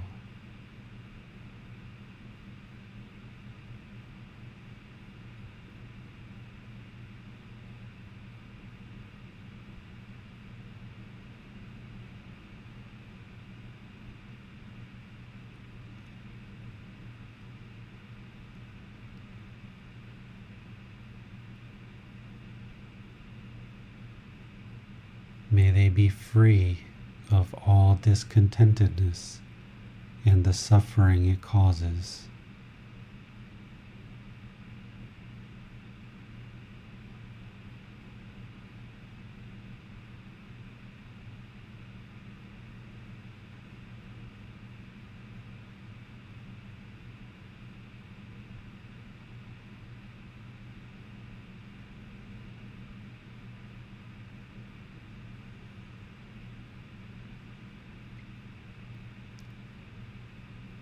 May all those I've harm to be peaceful.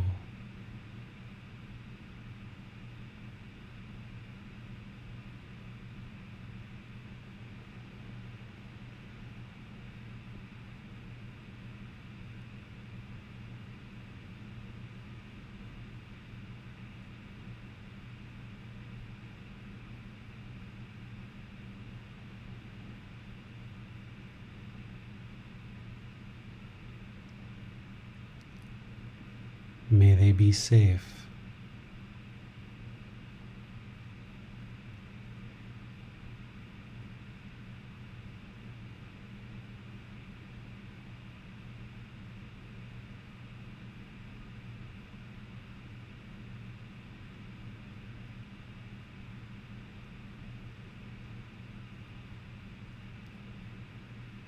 May they be well.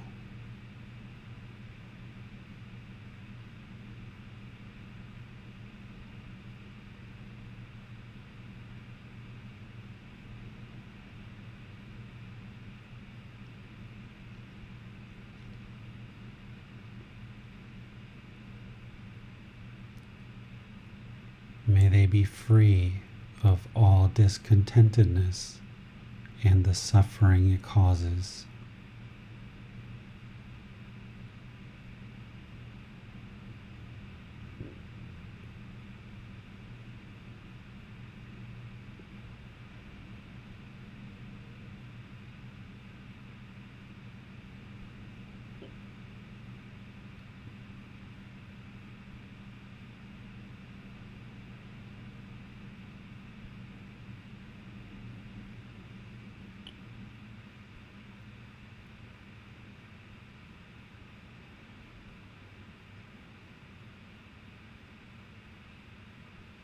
May all those who have hatred, anger, and ill will towards me,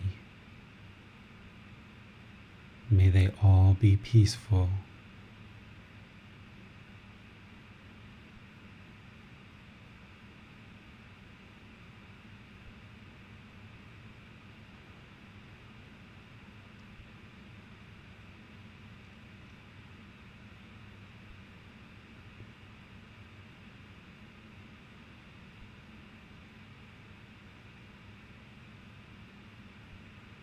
May they be safe.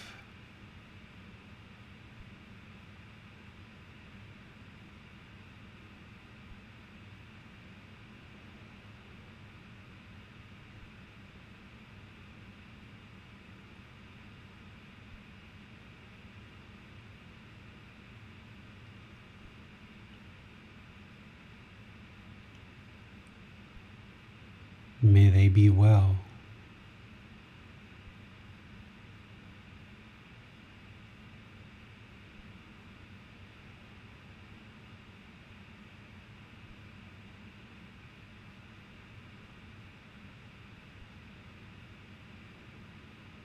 May they be free of discontentedness and the suffering it causes.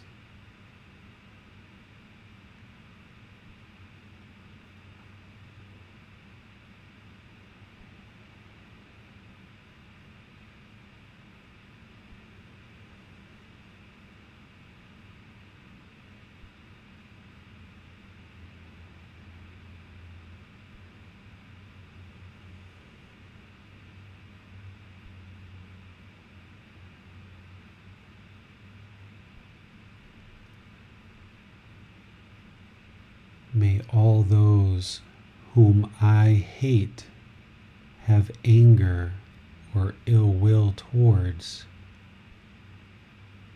be peaceful.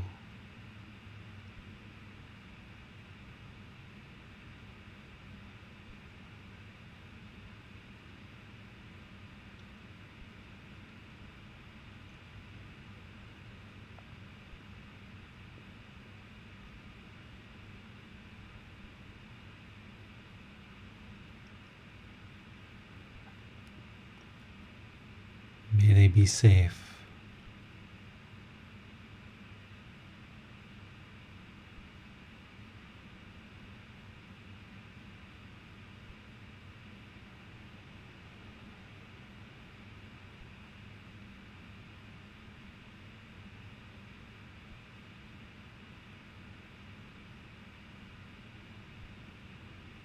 May they be well.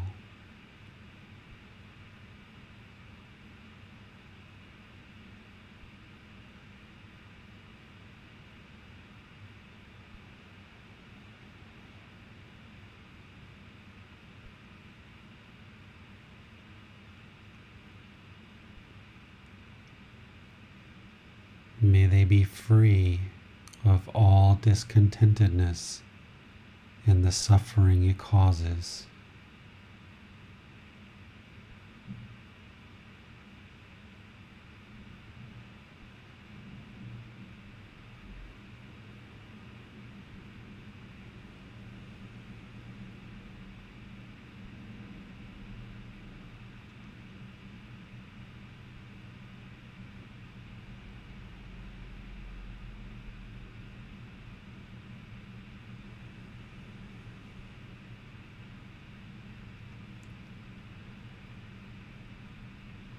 May all beings, no matter where they reside, on this planet or any other place far, far, far beyond, may they all be peaceful.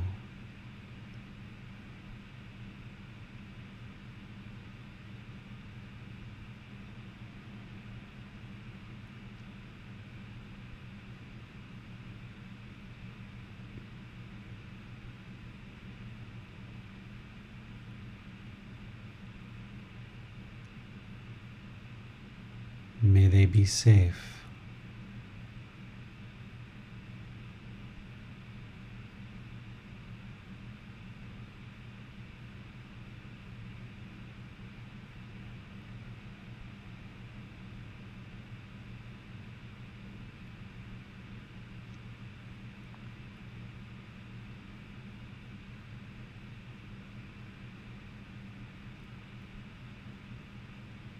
May they be well.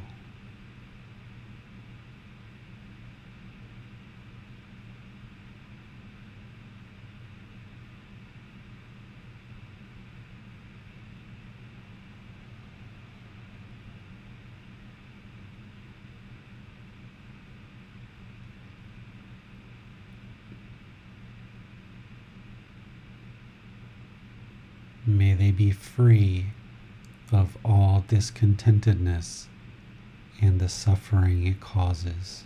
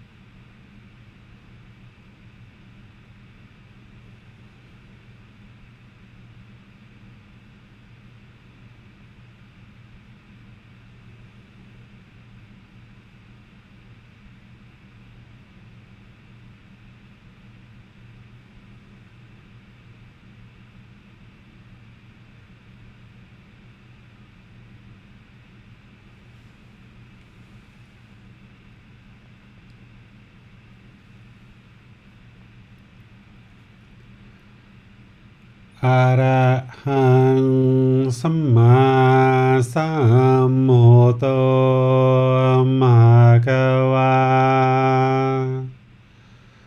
พุทธังมหากวันนังอภิวาเตมิ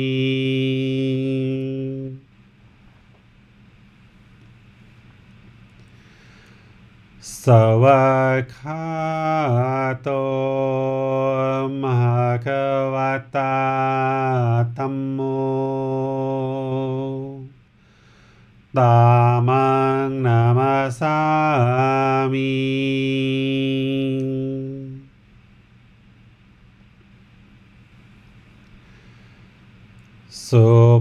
ฏิปันโนภะคะวะโต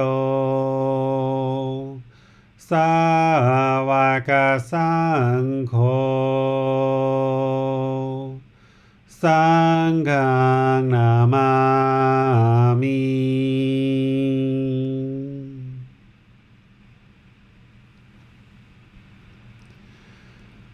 นับโมทัสสะภะคะวะโตอะระหะโต สัมมาสัมพุทธัสสะนับโมทัสสะภะคะวะโตอะระหะโต สัมมาสัมพุทธัสสะ नमोर्हसा भगवतो हरहतो सम्मा सम्भूतसा इति पिसो महकवा हरहं सम्मा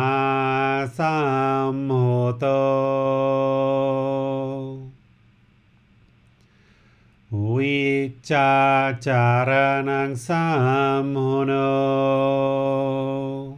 Sakatoro kawitu Anu tero purisa Dama sati satatawa manusanang โหโนสกขาโตโรกาวิตุ อนุเตโรภูริสาตามาสติสตาตาวามานุสนังพุทโตภะคะวาติ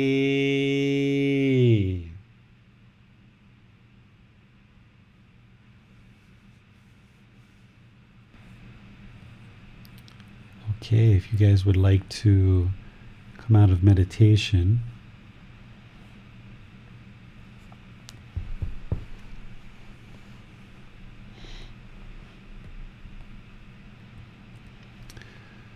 so what questions do you guys have on loving kindness meditation, on breathing mindfulness meditation, or anything that we've been discussing in this program up to this point?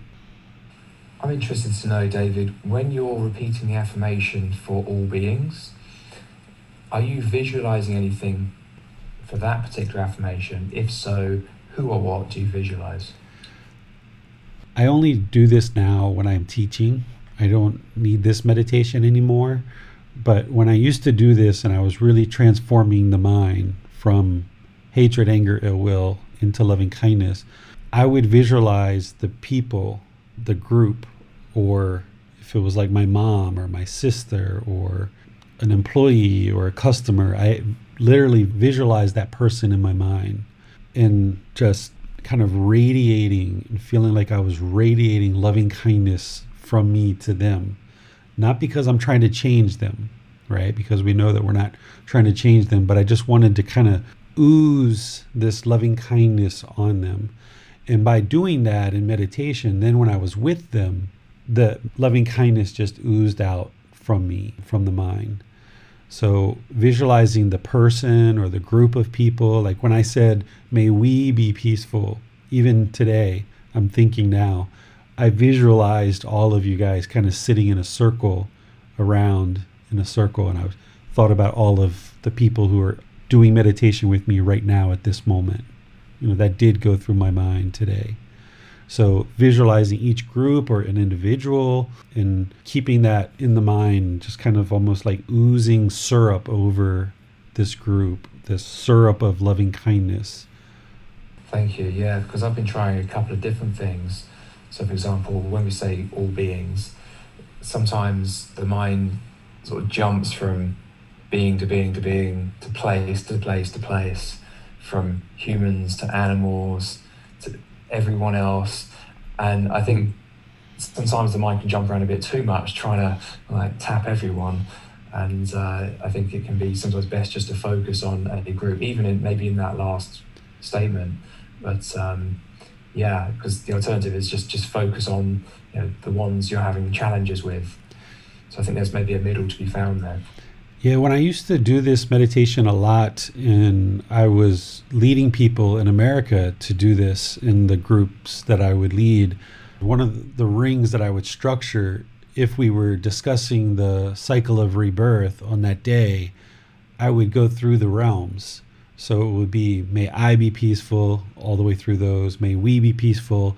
Then it was, may all beings in hell, right, in the hell realm, be peaceful, safe, well, free of discontentness. May all beings in the afflicted spirits realm, may all beings in the animal realm, may all beings in the human realm, may all beings in the heavenly realm, right? So I would do it that way.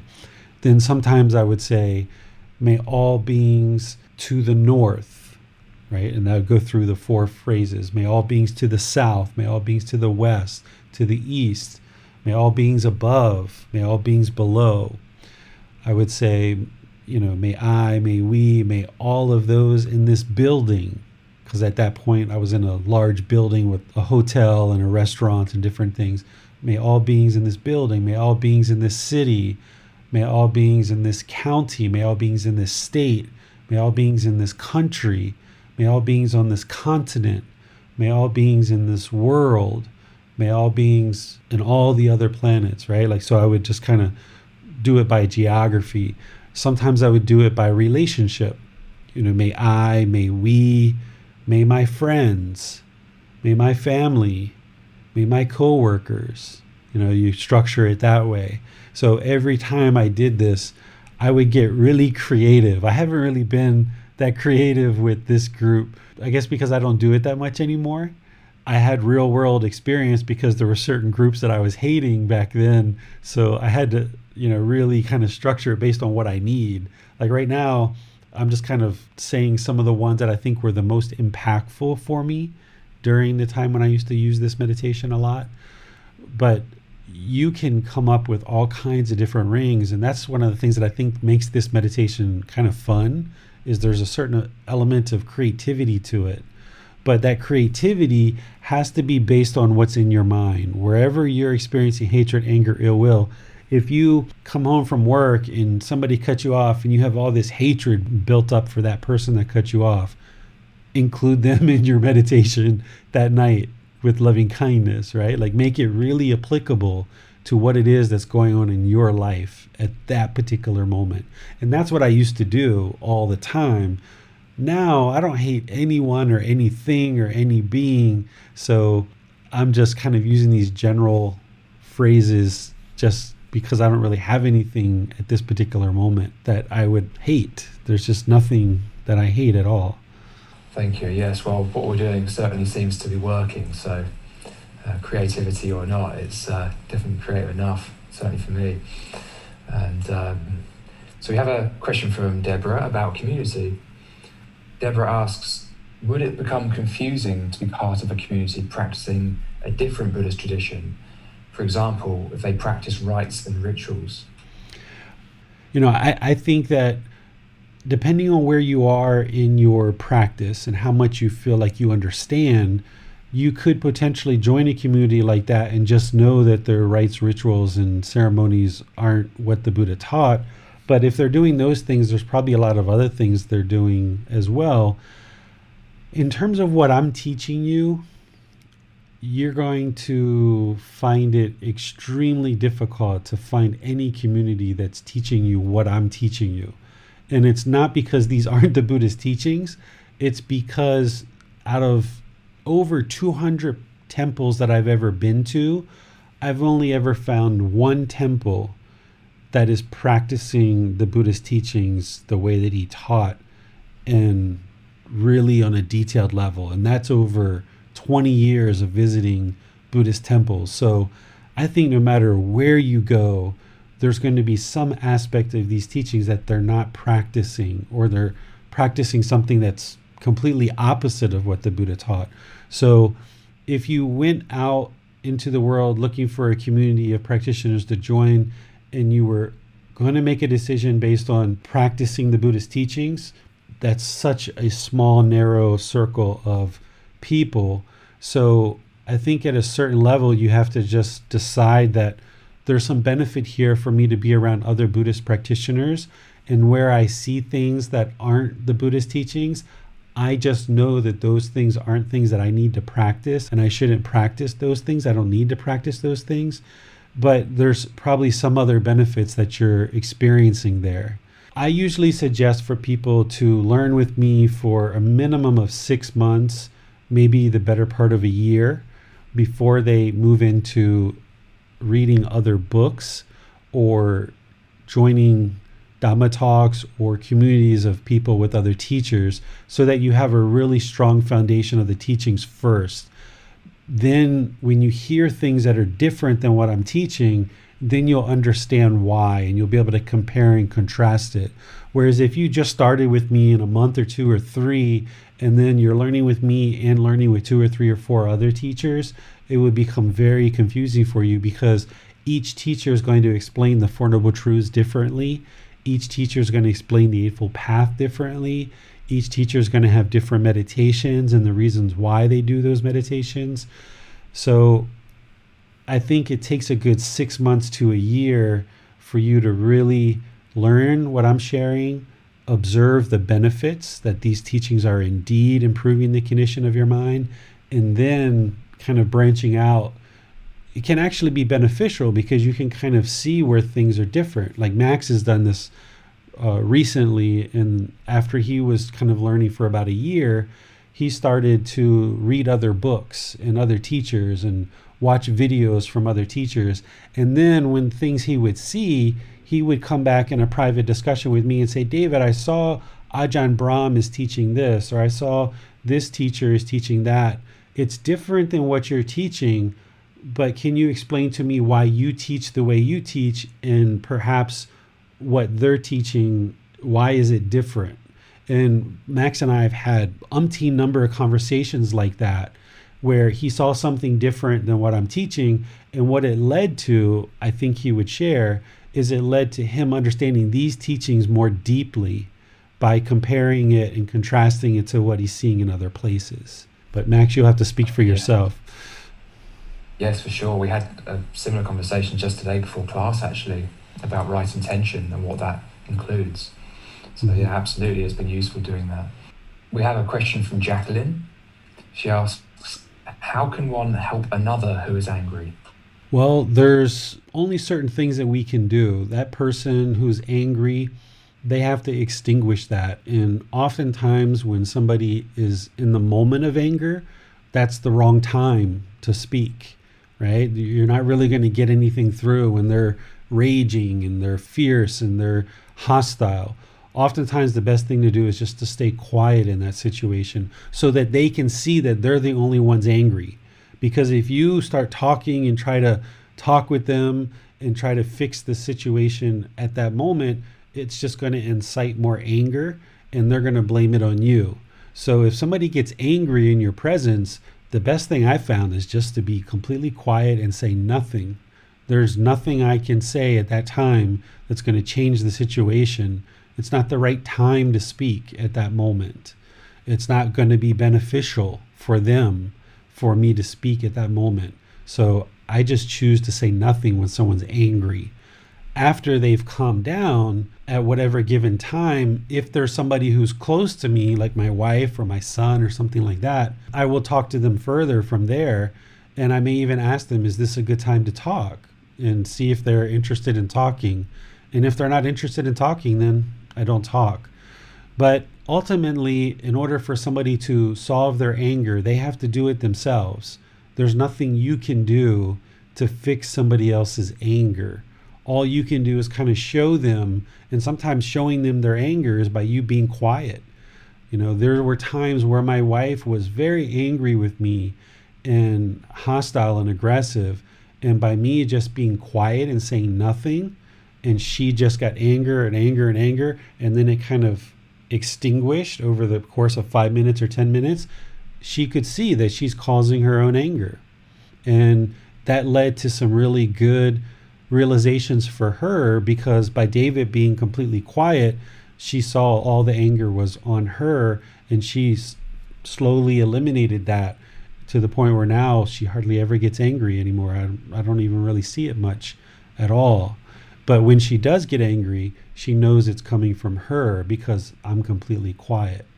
So there's nothing you can do. That person has to make the choice. My wife made the choice. I made the choice. Max makes the choice. All of us has to make the choice to extinguish this anger. And that's the only way for them to make a choice. One of the things that I suggest, like I suggested this to Max recently, is if you have copies of these books, you can leave them in people's house, right? And then like during COVID or during a winter storm or something, they might pick it up and start reading it, right? Um, that might be a way that if there's somebody around you that you feel like could really benefit from these teachings, is you send them a link to the book or you have some of these books and you just politely leave them in people's house or you give them out as holiday gifts or birthday gifts for people because the only thing that I found in this world that's going to transform the mind from discontentedness to complete peace, complete and utter peace, is Gautama Buddha's teachings. And this book has them consolidated in a way that they can learn them and improve the condition of the mind, not just reading, but the podcast, the audiobook, the videos, the quizzes, all of that stuff's in the book. And there's references in there for them to get help with me as well. So you can't actually fix someone else's anger. They have to do it themselves. By you putting things in front of them, they have to choose to step forward and pick up the book and take the active role in eliminating their anger. Thank you, David. We have no more questions. Okay. So I would like to thank all of you for joining today and for all the hard work that you're doing in this group learning program. We're at chapter 11. We're almost at about halfway through the book or halfway through this group learning program. And I know that you've been learning a lot and you've been looking at a lot of the resources and practicing these teachings, and you should be seeing some benefits along the way.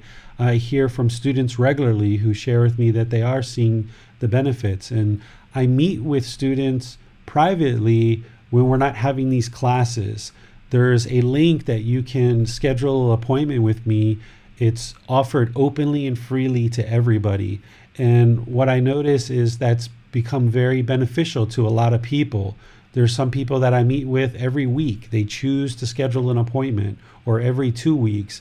And it's not something that I required you to do or something that I would force you to do. But if you're at a point where you feel like some private guidance could be helpful for you, I would like to encourage you, whether you're in this online class in Zoom or Facebook or YouTube, whether you're listening to this on the podcast, even if you've never even seen my face before and you don't know what I look like, reach out and get some help because you're going to need some help in order to learn and practice these teachings. And there's a simple link that'll take you all of 10 seconds to schedule an appointment with me. And it comes through in an email, it gets put on my calendar, and then we meet right here in Zoom where we can either do audio or video. And you can share with me some of the things that are challenging for you, some of the things you're struggling with, some of the things that you need clarification on, and I will help you. And it's normal for students to get help. So that's why I make myself available. And if you're in Chiang Mai, like I see Randall's joining us today, Randall's actually coming over to my house on Monday to learn walking meditation. I haven't taught walking meditation yet, but he's really interested in it. And he asked me, Hey, David, can you teach me walking meditation? So we made a plan for him to come over to my house on Monday and we're going to meet for walking meditation. So you're not bothering me. This is what I do. I share the teachings with Gautama Buddha. I'm sharing these with the community. You guys are sponsoring me and supporting me with your donations to help you. So that's my role, that's my function. I've given up everything else in my life in order to share these teachings with you and live just a very meager life based on very minimal things that I need to purchase in the world to sustain my life. And this is what I do. One of the biggest things that I hear from students when they're kind of on the fence about whether to reach out to me privately for help or not is they say, Oh, I, I just don't want to bother you. But you're not bothering me because if I'm not talking to you and teaching you, I'm going to be teaching somebody else. This is what I do with my life. From the moment I wake up until the moment I go to sleep, I'm either involved in my own meditation, in my own practice, or I'm helping my son or my wife with these teachings, helping a neighbor, somebody in our community, um, online, helping people on Facebook or some of the other social media sites, sharing teachings.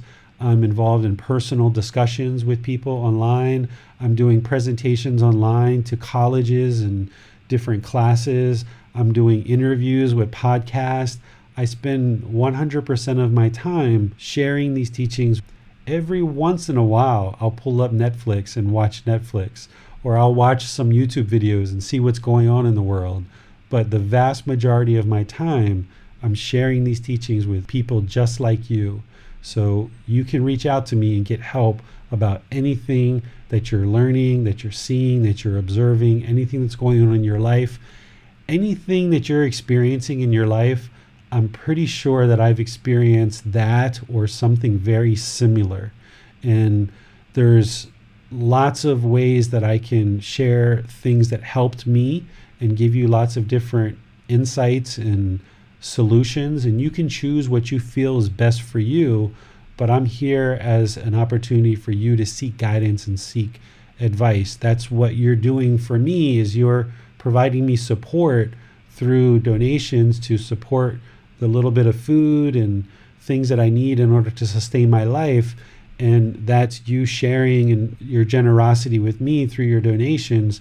So i'm making myself available to you so that you can have access to somebody who's practicing these teachings and practicing them closely so that you can tap into that knowledge and that wisdom so i'm here for you you just have to choose if you would like to reach out and get help but i do notice that people that do that seem to make a lot of progress in their practice. So feel free to reach out and get help. Ask questions in the Facebook group, ask questions in class, ask questions privately through text chat, audio chat, or video chat. I'm here to help you and help you progress on this path. Because as you guys know, this is the very best thing you could ever do for yourself, those close to you, and all of humanity. So have a really wonderful rest of your day, the rest of your week.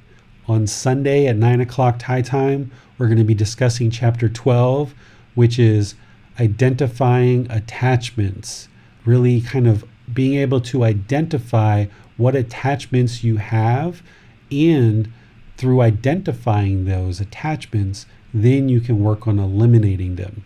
So go ahead and continue to work on chapter 11 either listening to the audiobook reading the book watching the videos developing your meditation practice really really well and then next week we're going to move into chapter 12 so between now and then practice breathing mindfulness meditation and loving kindness meditation and then in your daily life practice loving kindness with all people around you.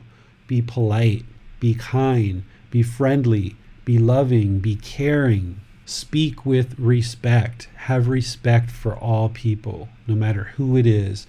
People that you agree with, people that you disagree with, people who have the same opinion as you, or people who have a different opinion than you. I know in America, you guys are in very close election time and a lot of politics going on right now where there's a lot of people that are at odds with each other. Just be polite, kind, respectful, and loving with all people, no matter what they say or what they do. As the Buddha said, remain unaffected by how others speak. Your mind should reside unaffected by anything that's going on. And when you see that you're not able to do that, take note of that and then work to improve it. So, thank you for joining. I appreciate your time, effort, and energy to dedicate to learning and practicing these teachings. We'll see you on Sunday at 9 o'clock. Sawadee khap. Thank you for listening to this podcast. To provide support for this podcast, visit patreon.com forward slash support Buddha. To access more teachings, visit buddhadailywisdom.com. There, you will discover a full range of courses, retreats, and online resources to assist you on the path to enlightenment. Remember to establish a daily, consistent meditation practice, along with learning and practicing these teachings. A well developed meditation practice is the foundation in which to train the mind to attain enlightenment.